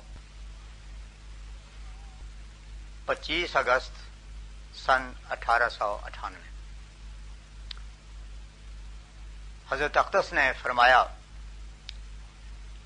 عربی زبان بہت وسیع ہے اور ہر قسم کی اصطلاحیں اس میں موجود ہیں۔ تصنیفات اس قدر کثرت سے ہو رہی ہیں کہ جن کا علم بجز خدا کے اور کسی کو نہیں ہو سکتا۔ صرف حدیث ہی کو دیکھو کہ کوئی کامل طور پر دعوی نہیں کر سکتا کہ اس نے علم حدیث کی کل کتابوں کو دیکھا اس موقع پر مولانا مولوی عبد الکریم صاحب نے عرض کیا کہ حال ہی میں مولوی نور الدین صاحب کے پاس مصر سے کتب خانہ خدیویہ کی ایک فہرست سات جلدوں میں آئی ہے۔ وہ فہرست ایسے طور پر مرتب کی گئی ہے کہ اس کو پڑھ کر بھی ایک مزہ آتا ہے۔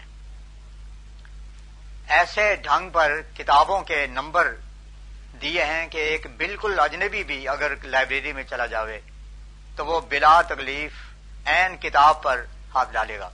بشرطے کہ اس نے فہرست کو ایک بار دیکھا ہو۔ اس پر حضرت اقدس نے پوچھا کہ وہ کتابیں باہر جا سکتی ہیں؟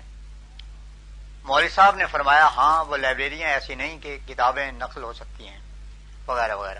اس پر حضرت امام حمام علیہ السلاط وسلام نے فرمایا، خدا تعالی نے اسلام کی کس قدر تائید کی ہے؟ اگر کوئی نادان اسلام کی اس تائید الہی کا انکار کرتا ہے، تو اسے ماننا پڑے گا کہ کبھی بھی دنیا میں خدا نے کسی کی تائید نہیں کی۔ زبان کا اس قدر وسیع ہونا اور پھر اس میں اس قدر کثرت سے تصنیفات کا ہونا بھی اسلام ہی کی تائید ہے، کیونکہ قرآن شریف ہی کی تائید ہوئی ہے۔ کوئی ارے لوگ جب کسی لفظ کے معنی لکھتا ہے، تو اگر وہ لفظ قرآن کریم میں آیا ہے، تو ساتھ ہی اس نے وہ آیت بھی ضرور لکھ دی ہے۔ یہاں مولانا عبد الکریم صاحب نے فرمایا کہ لسان و عرب نے تو یہ طریق لازمی طور پر رکھا ہے۔ پھر حضرت نے اپنے سلسلہ تقریر میں فرمایا سنسکرت وغیرہ زبانیں تو قریباً مردہ ہو گئی ہیں۔ نہ کچھ اور۔ ایسے ہی عیسائیوں کا حال ہے کہ ان کی انجیل کو اصلی زبان کی طرف توجہ ہی نہیں رہی۔ پھر اسی سلسلے میں حضرت مسیح معود علیہ سات والسلام نے ارشاد فرمایا، مجھے حیرت ہوتی ہے کہ پھر اسلام سے کیوں برخاست رکھی جاتی ہے؟ اسلام کا خدا کوئی مصنوعی خدا نہیں، بلکہ وہی قادر خدا ہے جو ہمیشہ سے چلا آیا ہے۔ اور پھر رسالت کی طرف دیکھو کہ اصل غرض رسالت کی کیا ہوتی ہے؟ اول یہ کہ رسول ضرورت کے وقت پر آئے اور پھر یہ ضرورت کو بوجہ آسن پورا کرے۔ سو یہ فخر بھی ہمارے نبی کریم صلی اللہ علیہ وسلم ہی کو حاصل ہے۔ عرب اور دنیا کی حالت، جب رسول اللہ صلی اللہ علیہ وسلم آئے، کسی سے پوشیدہ نہیں، بالکل واشی تھے۔ کھانے پینے کے سوا کچھ نہ جانتے تھے۔ حقوق العباد سے آشنا نہ حقوق العباد سے اور نہ حقوق اللہ سے آگاہ۔ چنانچہ خدا تعالیٰ نے ایک جگہ ان کا نقشہ کھینچ کر بتایا کہ یا کلو نہ کما تاکل انعام پھر رسول اللہ صلی اللہ علیہ وسلم کی پاک تعلیم نے ایسا اثر کیا یو بی تو نہ رب سجدم و قیامہ یہ ان کی حالت ہو گئی یعنی اپنے رب کی یاد میں راتیں سجدے اور قیام میں گزار دیتے تھے۔ اللہ اللہ، کس قدر فضیلت ہے۔ رسول اللہ صلی اللہ علیہ وسلم کے سبب سے ایک بے نظیر انقلاب اور عظیم الشان تبدیلی واقع ہو گئی۔ حقوق العباد اور حقوق اللہ دونوں کو میزان اعتدال پر قائم کر دیا۔ اور مردار خار اور مردہ قوم کو ایک اعلی درجے کی زندہ اور پاکیزہ قوم بنا دیا۔ دونوں ہی خوبیاں ہوتی ہیں، علمی یا عملی۔ عملی حالت کو دے یہ حال کہ جو بھی تو نہ رب سجدم و قیامہ اور علمی کا یہ حال کہ اس قدر کثرت سے تصنیفات کا سلسلہ اور توسیع زبان کی خدمت کا سلسلہ جاری ہے کہ اس کے نظیر نہیں ملتی۔ دوسری طرف، جب عیسائیوں کو دیکھتا ہوں تو مجھے حیران ہی ہونا پڑتا ہے کہ ہواریوں نے عیسائی ہو کر کیا ترقی کی۔ یہودا اسکریوتی جو یسوع کا خزانچی تھا، کبھی کبھی تغلب بھی کر لیا کرتا تھا اور تیس روپے لے کر استاد کو پکڑوانا تو اس کا ظاہر ہی ہے۔ یسوع کی تھیلی میں دو ہزار روپے رہا کرتے تھے۔ ایک طرف تو ان کا یہ حال ہے، بالمقابل رسول اللہ صلی اللہ علیہ وسلم کا یہ حال کہ بوقت وفات پوچھا کہ کیا گھر میں کچھ ہے۔ جناب عائشہ صدیقہ رضی اللہ عنہ نے فرمایا کہ ایک دینار ہے۔ حضور نے فرمایا کہ اسے تقسیم کر دو۔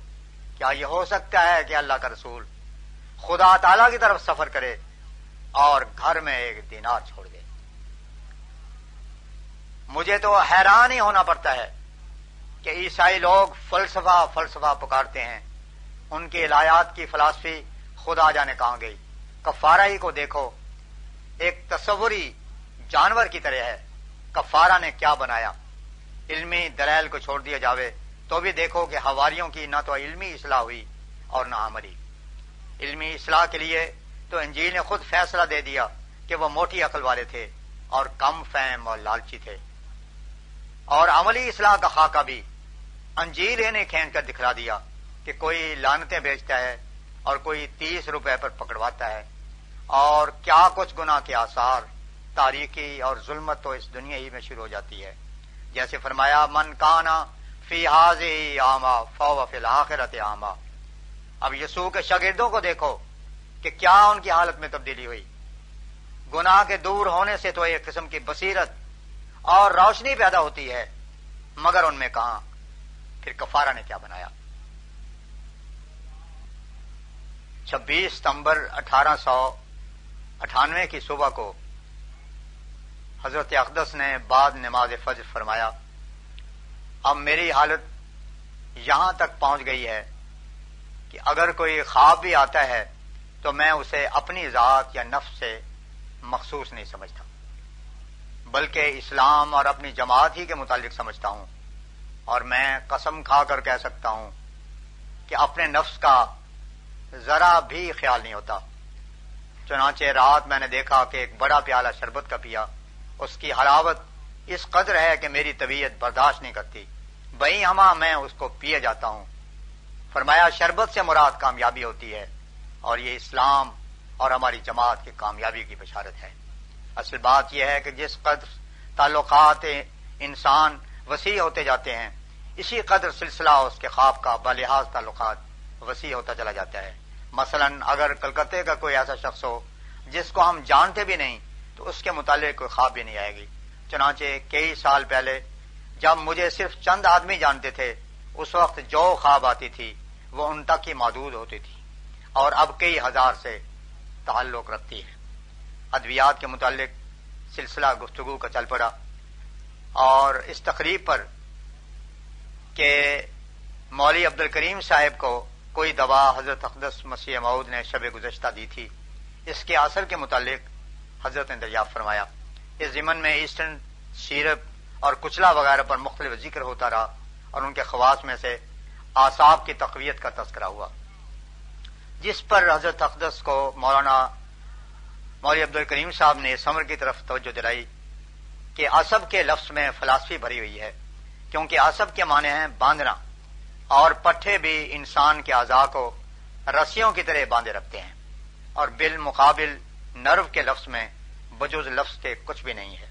اس پر حضرت مسیح معود علیہ سات وسلام نے ارشاد فرمایا، یہ بھی رسول اللہ صلی اللہ علیہ وسلم کا موجودہ ہے کہ الفاظ کے اندر علمی باتیں بری ہوئی ہیں اور عربی زبان اسی لیے خاتم اللہ ہے، چونکہ قرآن جیسا عظیم الشان موجودہ رسول اللہ صلی اللہ علیہ وسلم کو دیا گیا۔ اس لیے اس کی عظمت علمی پہلو سے بہت بڑی ہے۔ پھر اسی کے ضمن میں من الرحمان کی اشاعت کے متعلق بھی تذکرہ ہوتا رہا۔